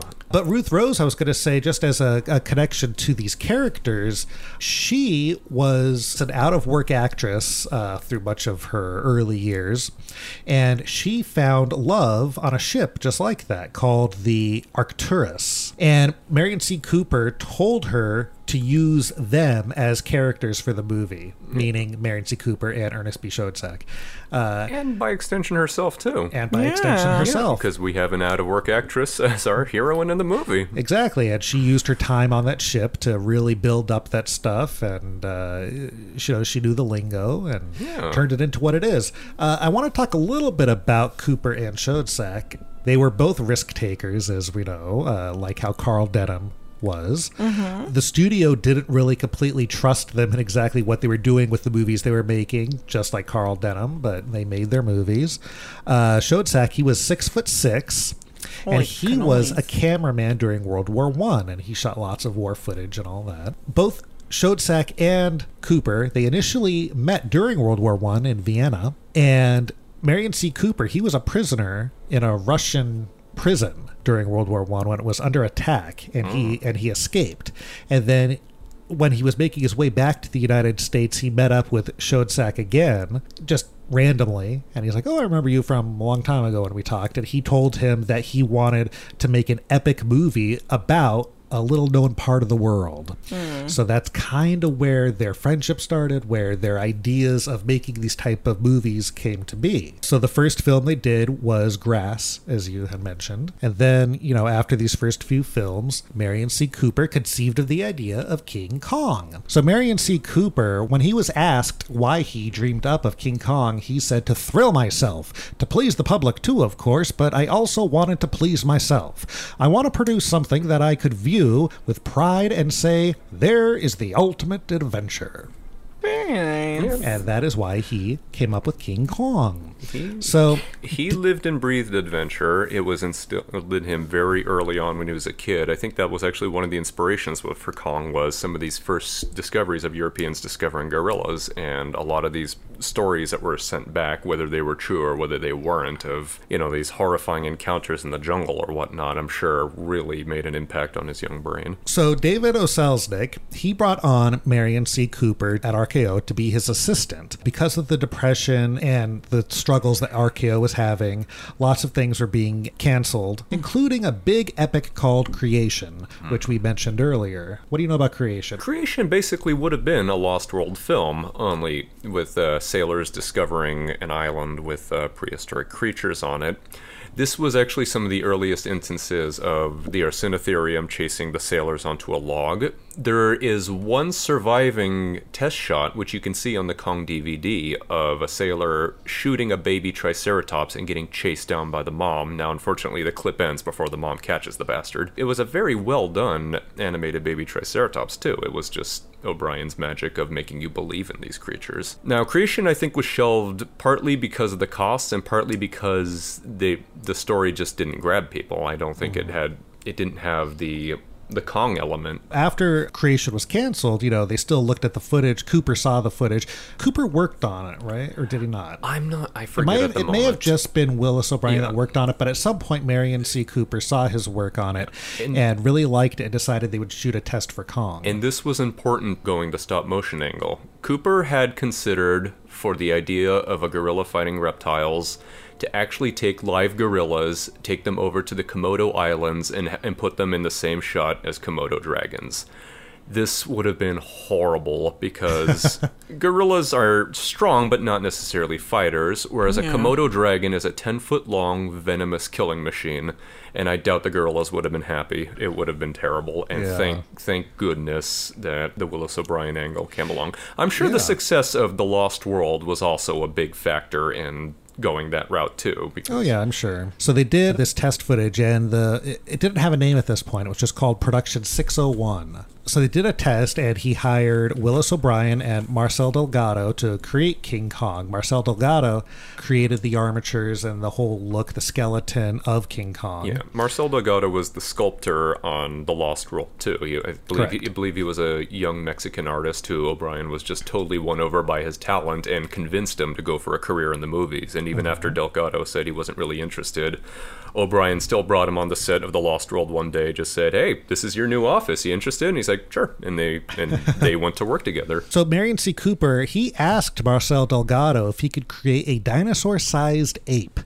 And O'Brien told Delgado, don't make him look too ape like. Make him more on the human side because he wanted him to show those emotions and and get us to relate to him. Mhm. Then Merian C. Cooper would see it and say he wants him more ferocious, wants to look more like an ape. So they had this big fight exactly how he would look, and I think Willis O'Brien kind of won with getting him to be more to have more human characteristics than just a uh, gorilla running around. Um, so they used the stop motion technique to create King Kong, which means you know filming a frame at a time, and it took a long time to film this stuff. Twenty five feet of finished film was a good day's work, and that equals around twenty seconds of the movie. Yeah. Wow. So one day for 20 seconds. King Kong himself, he was an 18 inch model made from a metal skeleton with a mixture of rubber and foam for over the metal structure, Uh-huh. and then rabbit fur for his hair. Really? Um, if you watch the movie, you could tell at least two models were used. I think it was more than that actually. But two different models were used. I know 2 still exist today. One in the collection of Bob Burns. I think there's one in the collection of Peter Jackson. Yeah, there's two main models, and the difference that tell them apart is just the length of the face. Where you, Right. it's more obvious between you look at Kong for most of his Skull Island scenes versus Kong in New York City, and the difference between the two of them. You can really tell in stills too. Yeah, And then uh, I'm sure you noticed throughout the movie, King Kong's fur was moving. Mhm. Why was this, Why was it moving? Well, I would assume it's like wind and changes, but I guess it's probably from him being handled. Yes, it's from it being The handled. The stop it's motion the, animators. Yeah, it's, hands, it's yeah. Willis O'Brien's fingerprints and everyone, and it was a mistake. They didn't want that to happen, and in fact, But I it- think it was Marcel Delgado who maybe said he wasn't crazy about using rabbit fur because of that very issue. But someone, an- an executive, Yeah. saw it and gave it a compliment, saying, Yeah, I "Look, say even he's bristling. He's really getting worked up. Yeah. and it, it works too. I mean, the hair moves around naturally, so Yeah, for something sure. like that, like what Anthea's saying, where you could just say maybe just the wind was hitting him a certain way, or maybe he was bristling like a cat or a dog would. I mean, look at Pixar. Pixar's been working on fur technology since, you know, the, they started. We talked a little earlier about the roars of the creatures. Uh-huh. Uh, King Kong, when it was not a human voice being slowed down, it was also a lion's roar and a tiger's roar that was run backwards and slowed down. The T Rex's hissing was a puma scream and high compression air, apparently. The Brontosaurus sounds were people grunting into a double chambered gourd. Willis O'Brien, he did not like the giant head of King Kong. He thought that the expressions were very limited. As I told you before, three men were inside doing the expressions the brow, the smile, the eyes moving. So when they did the stop motion for King Kong, you know, they used miniature sets on tables. Uh-huh. And they would create the, the foliage and plants and all that and sometimes they would use real plants sometimes they would have a scene to animate that would take, for instance, the Pteranodon scene took uh, seven weeks. So it would be weeks they'd be animating and they'd have hot lights. And sometimes flowers would wilt or bloom Mhm. and it would be a time lapse photography. So you would see it all of a sudden blooming in the corner. And then if that happened, they would have to start over from scratch. oh no. So that was a tough thing to deal with. To animate these creatures, they would have to drill holes in the table on the set, Mhm. and they would kind of have pegs in their feet that would stabilize them so they wouldn't rock back and forth and you would always know where they were. There's one shot that I love in the King Kong versus T-Rex scene where they do a somersault and if you play it frame by frame you could see the metal pieces holding them up because obviously they can't stand in midair, you know. Mhm.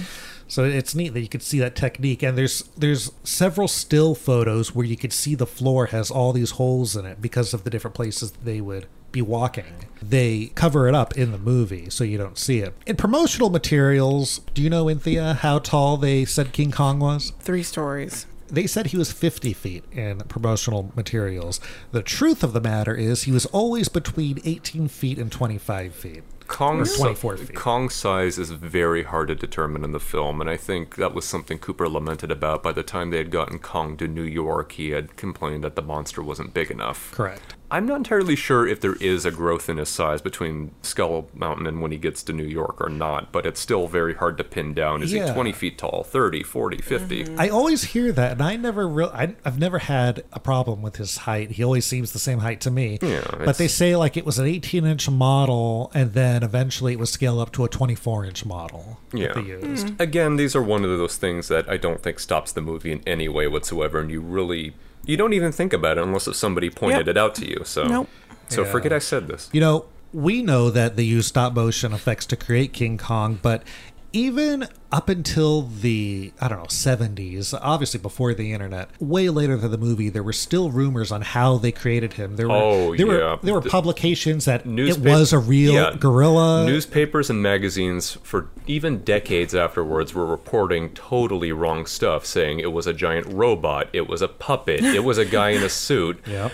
Ape actor Charles Gemora, who did not play Kong, and he never claimed to play Kong, when he died, the local newspaper said, King Kong actor dies, the man who brought King Kong to life. And it's like, no, he wasn't. There were no men in Kong suits for this movie. But the animators, uh, before they animated the dinosaurs, they studied slow motion footage of elephants to Hmm. get the walking down. Human figures, because sometimes the humans were uh, animated, they were made of wood and they were six inches tall. Okay. And then, did you know that all the characters, the dinosaurs and the humans, the birds, they all had wooden stand ins. Someone carved figures of them in the same shape, and they would use that as they were building a scene and setting it up because the heat from the lamps would start to affect the skins of the dinosaurs yeah. and all that. Stop motion puppets are constantly falling apart, and that's the thing is they would have because you have to make sure that the joints are perfectly tightened, not tight enough to break the thing, but also tight enough that it could hold its pose from shot to shot. And of course, the heat of the lamps obviously is enough to destroy most anything. And you got to make sure that the lamps stay at the same consistency because if Mm. suddenly if, if there's suddenly a change in brightness, obviously that makes an effect. Yeah. Yeah, for sure. Well, well, speaking of that, you know, the actors, they would do their scenes for a few weeks and then they would take a few months off and the animation would go and then they would come back. The animation would have to catch up to what they're filming. Yeah. Uh, because they tried it at one point to do a little bit of animation and then they do some more scenes and then they just put it on hold and then they'll go back to the animation eventually and not do it in sequential order. There were problems because, well, one, if someone walks by and it moves a fraction of an inch, you're going to see it. Besides that, even if it didn't move at all, the lights are now a month older and won't be as bright as they were a month earlier Yeah. because they've been mm-hmm. used, you mm-hmm. know? So, all these little things to think about as they're animating. Do you know the story about the pliers that were left? Go for it. Do you know this stuff? I think I, I think I heard that one. There's something, I don't know if this is true, but apparently one of the animators was animating a scene and there were some pliers that was left on the table that was in the shot. And he was horrified because it was days and days of work he would have to redo to get rid of it. So instead, he decided to animate the pliers sliding off the screen. And if someone saw it, he would just say it was like a little It's a- snake or something. it's a crocodile. Yeah.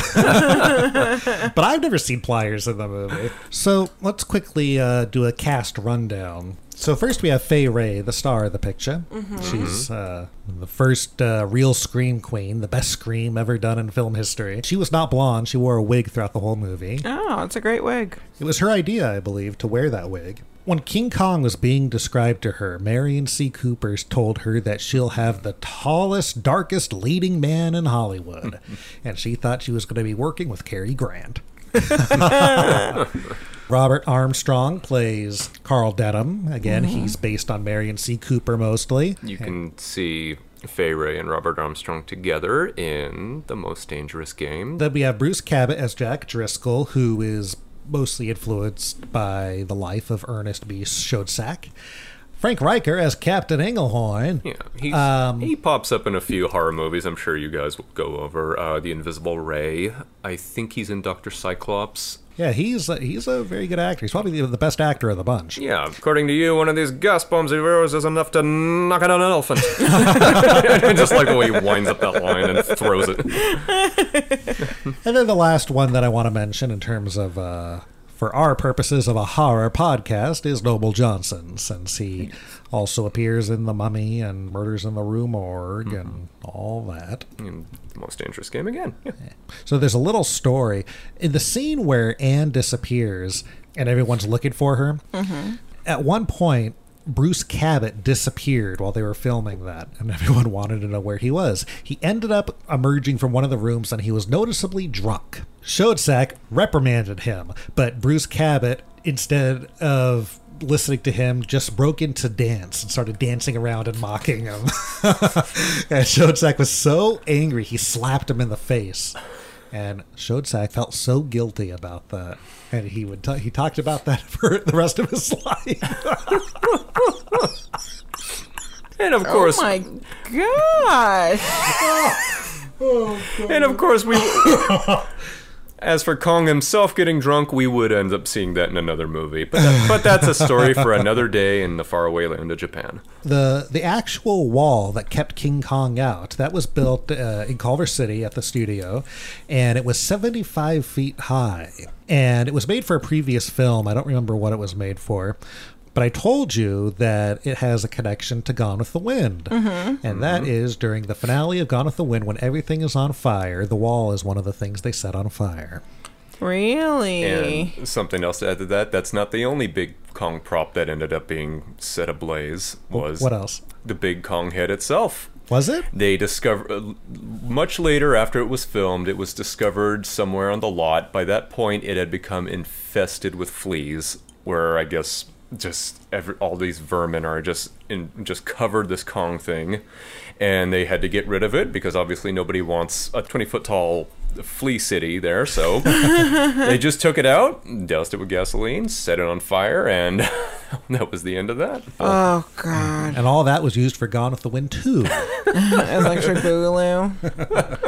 Wind harder. Uh, speaking of fires, you know, during the ceremony at night when they were offering off Ann Darrow, uh, there's so many extras and people running around with torches, and a studio official was worried about the studio might burn down, and he made a big announcement and says, "I'll give someone ten thousand dollars to burn the place down," because he was joking that he wanted the insurance money for the uh, studio.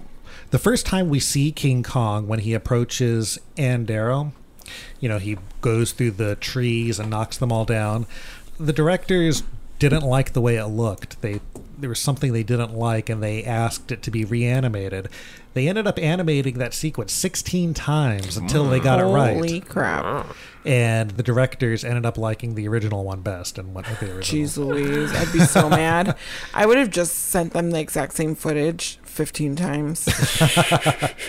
you know, there was a deleted, not a deleted sequence, but there was an idea that they had initially that they even did some concept art for, where instead of King Kong being on display inside of an auditorium in a theater, he would be in the middle of Yankee Stadium Mhm. and then Really? break out of his chains and Yeah. run through. There is some more Byron Crabbe concept art of this, which shows that he was kind of chained to the ground, which I guess makes sense, but it it wouldn't have been as memorable of a visual as that big platform. Yeah, agreed. Yeah. And also, with the stadium would be so much bigger than him himself. Yeah, Yeah, it would dwarf him. Agreed. Yeah. The theater that they ended up using, the interiors at least, was the Shrine Auditorium here in Los Angeles. Really? Huh. Uh huh. The place where Kong goes to eat lunch was Musso and Frank's, but they chopped it up for time. so- they, wou- they wouldn't give him a table, so he took the whole restaurant. Then he went to the Brown Derby and had a Kong salad. and then he put the Derby on and walked away. It's bingo. So they were talking about shooting down King Kong in the plains, uh-huh. and Ernest B. Schoedsack said, we ought to be the ones to said shoot we the should son of kill a the bitch, son of a bitch, bitch ourselves. Yeah. so both the directors are in the plane as uh, Oh, shooting is that King them? Kong. Mhm. Yeah.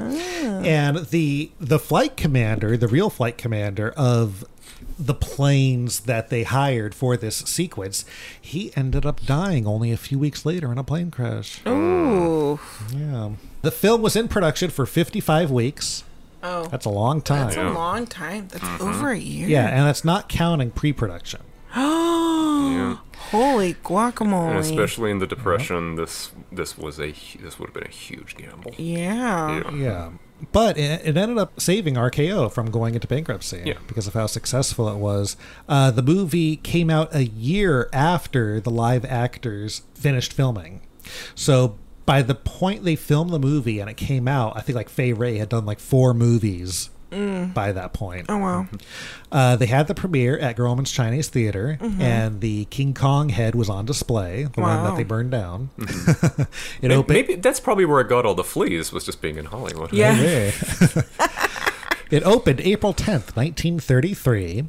It grossed $90,000 its opening weekend, and it was the biggest opening at the time. So let's see. Uh, we talked about the deleted scenes that were cut Mhm. from the 1938 version that were later put back in. Those scenes were Kong eating the natives, the squashing natives with the foot, the brontosaurus eating the men, King Kong in New York eating a man uh, when he pulls the woman out of the room and drops her, and the scene with Anne's clothes coming off. When the film was re released in 1952, see, I didn't, I didn't know this actually. When they re released the film in 1952, they added some close ups of the Empire State Building, including the scene of the airplane falling off the side. That wasn't in Oh. the original version. Oh, really?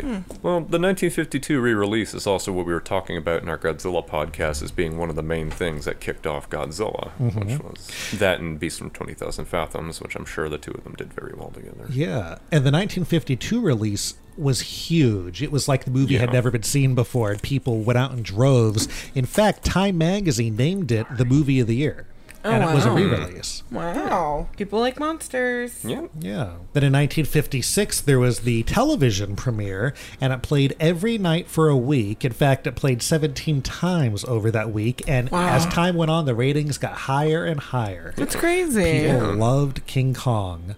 The same year, 1933, Son of Kong came out. Really? uh, which is a sequel to the movie starring Robert Armstrong. And Mhm.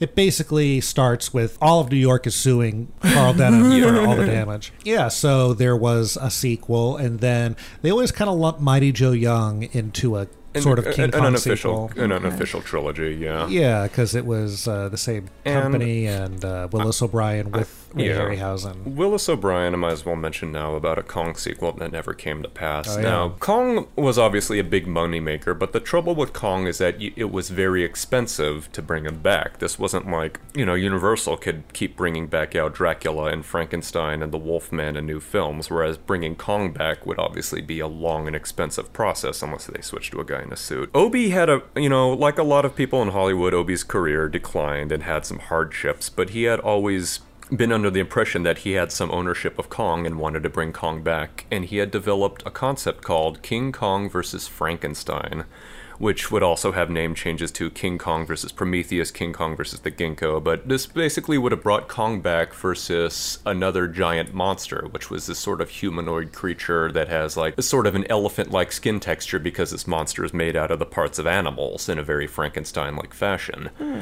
And it would have, you know, there's you can find concept art for it online. It looks very cool. But the sad aftermath of the story is that, you know, Obi was very trusting and he took this concept to a producer named John Beck. When Beck goes and shops around concepts for it, you know, not a lot of people were interested because the cost of stop motion. And around that time, Beck somehow got in touch with Toho Studios. And Toho had been looking for a vehicle to bring back Godzilla for a while. They had some concepts that were just not working. The Bride of Godzilla was not working either. That's a crazy film, that for another day. but they Toho wasn't interested so much in the Frankenstein angle, although they would do a Frankenstein movie later, but they were interested in the King Kong angle, and that's began the production of King Kong versus Godzilla. Now, sadly, nobody bothered to tell Willis O'Brien about this, and he was just left in the dark for the longest time. And by the time King Kong vs. Godzilla had hit theaters, I believe it came out the year that O'Brien died, or it was just a very sad ending to his life, realizing that something he had put so much work and so much faith into was basically stolen from him by Wow. just a shifty producer. So so yeah, there was Mighty Joe Young. Then you have uh, so there was King Kong versus Godzilla, and King Kong escapes, and then the '76 King Kong. There was a sequel to that. There was Peter Jackson King Kong, and you know we have Kong Skull Island now, and he's going to fight Godzilla again soon. So mm-hmm. Kong is just as popular as ever. What happened to RKO Studios? It eventually went into nothing, got sold. All the facilities were bought up by Desilu. Hmm. And there is a great program of Lucille Ball and Desi Arnaz uh, walking around the old RKO studios showing what Desilu is going to be like. And they eventually meet up with William Frawley and uh, Vivian Vance, who play Fred and Ethel Mertz. And they go into the prop house, and there's something standing right there on a little table. And Fred picks it up and says, or William Frawley picks it up and says, Do you recognize this little fella? No, who is it? One of your relatives? This happens to be the star of one of the most famous pictures ever made, King Kong. That's right. This is the original King Kong. He uh, shows them the King Kong model. Hmm. Funny thing, it was actually Mighty Joe Young. Oh. and, ev- and I'm sure everybody on the internet was just all over that. so Fay Wray, you know, she lived to uh, the year 2004, and she was always people always asked her if she felt like it was a bad thing she did King Kong because that's the only thing people ever associated with her, and she was so proud of being in King Kong, and wanted to always live up to its legacy and always did every King Kong thing there was to do, and she just loved it. In fact, when she died in the emergency room, King Kong was playing on TV. Oh. Hmm. And with that, that's the story of King Kong. I'd like to part with a quote from Merian C. Cooper, where we were talking earlier about what is the meaning of Kong and how people bring their own meanings about, you know, is this a film about the environment? Is the, this a film about race relations or world relations? And Kong wasn't didn't need any of that. And Cooper responded with a very wonderful quote that I love, where he said, "King Kong was never intended to be anything but the best damn adventure picture of all time, which it is, and that's all it is." and I think, and he was absolutely right. Yeah. Yeah.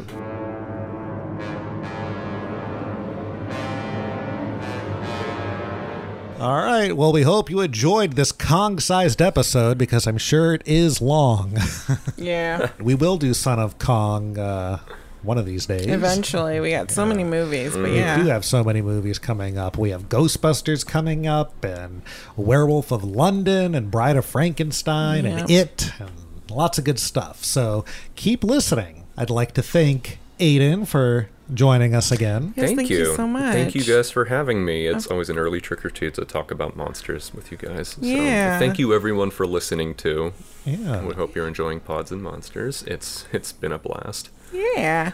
Um, where can we find you on the internet? You can find me at www.aidencasserly.com. I also do a very uh, monster and horror oriented series called Scapula, which you can find at scapulacomic.com. We uh, I did a recent issue called Scapula and the Sinister Monster Doom Legion, which I talked about during the Godzilla podcast. But this is an episode that is filled with homages to all of these classic horror movies which have meant so much to me and have helped shape the person that I am and the artist that I am, and awesome. including homages to our friend King Kong himself. So All right, so uh, where can they find us, Cynthia? We can be found at podsandmonsters.com as well as Pods and Monsters on Twitter and Facebook and on Instagram at Pods and Monsters Podcast. Anything you, else you'd like to add before we leave? We have an updated coming attractions episode list, basically. We did swap some stuff out, but we're really excited. But if you have any suggestions, please feel free to email us at podsandmonsters at gmail.com. Um, maybe something will get bumped up, or we'll consider something that we hadn't considered. You never know. Or you can tweet at us, or you can drop us a DM, slide into those DMs um, on That stands Instagram. for direct messaging. Thank you, sir.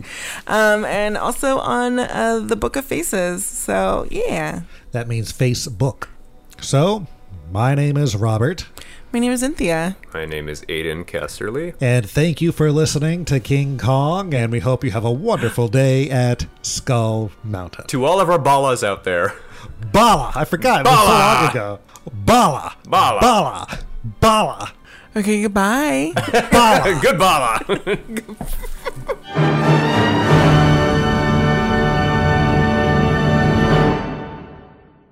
Bala!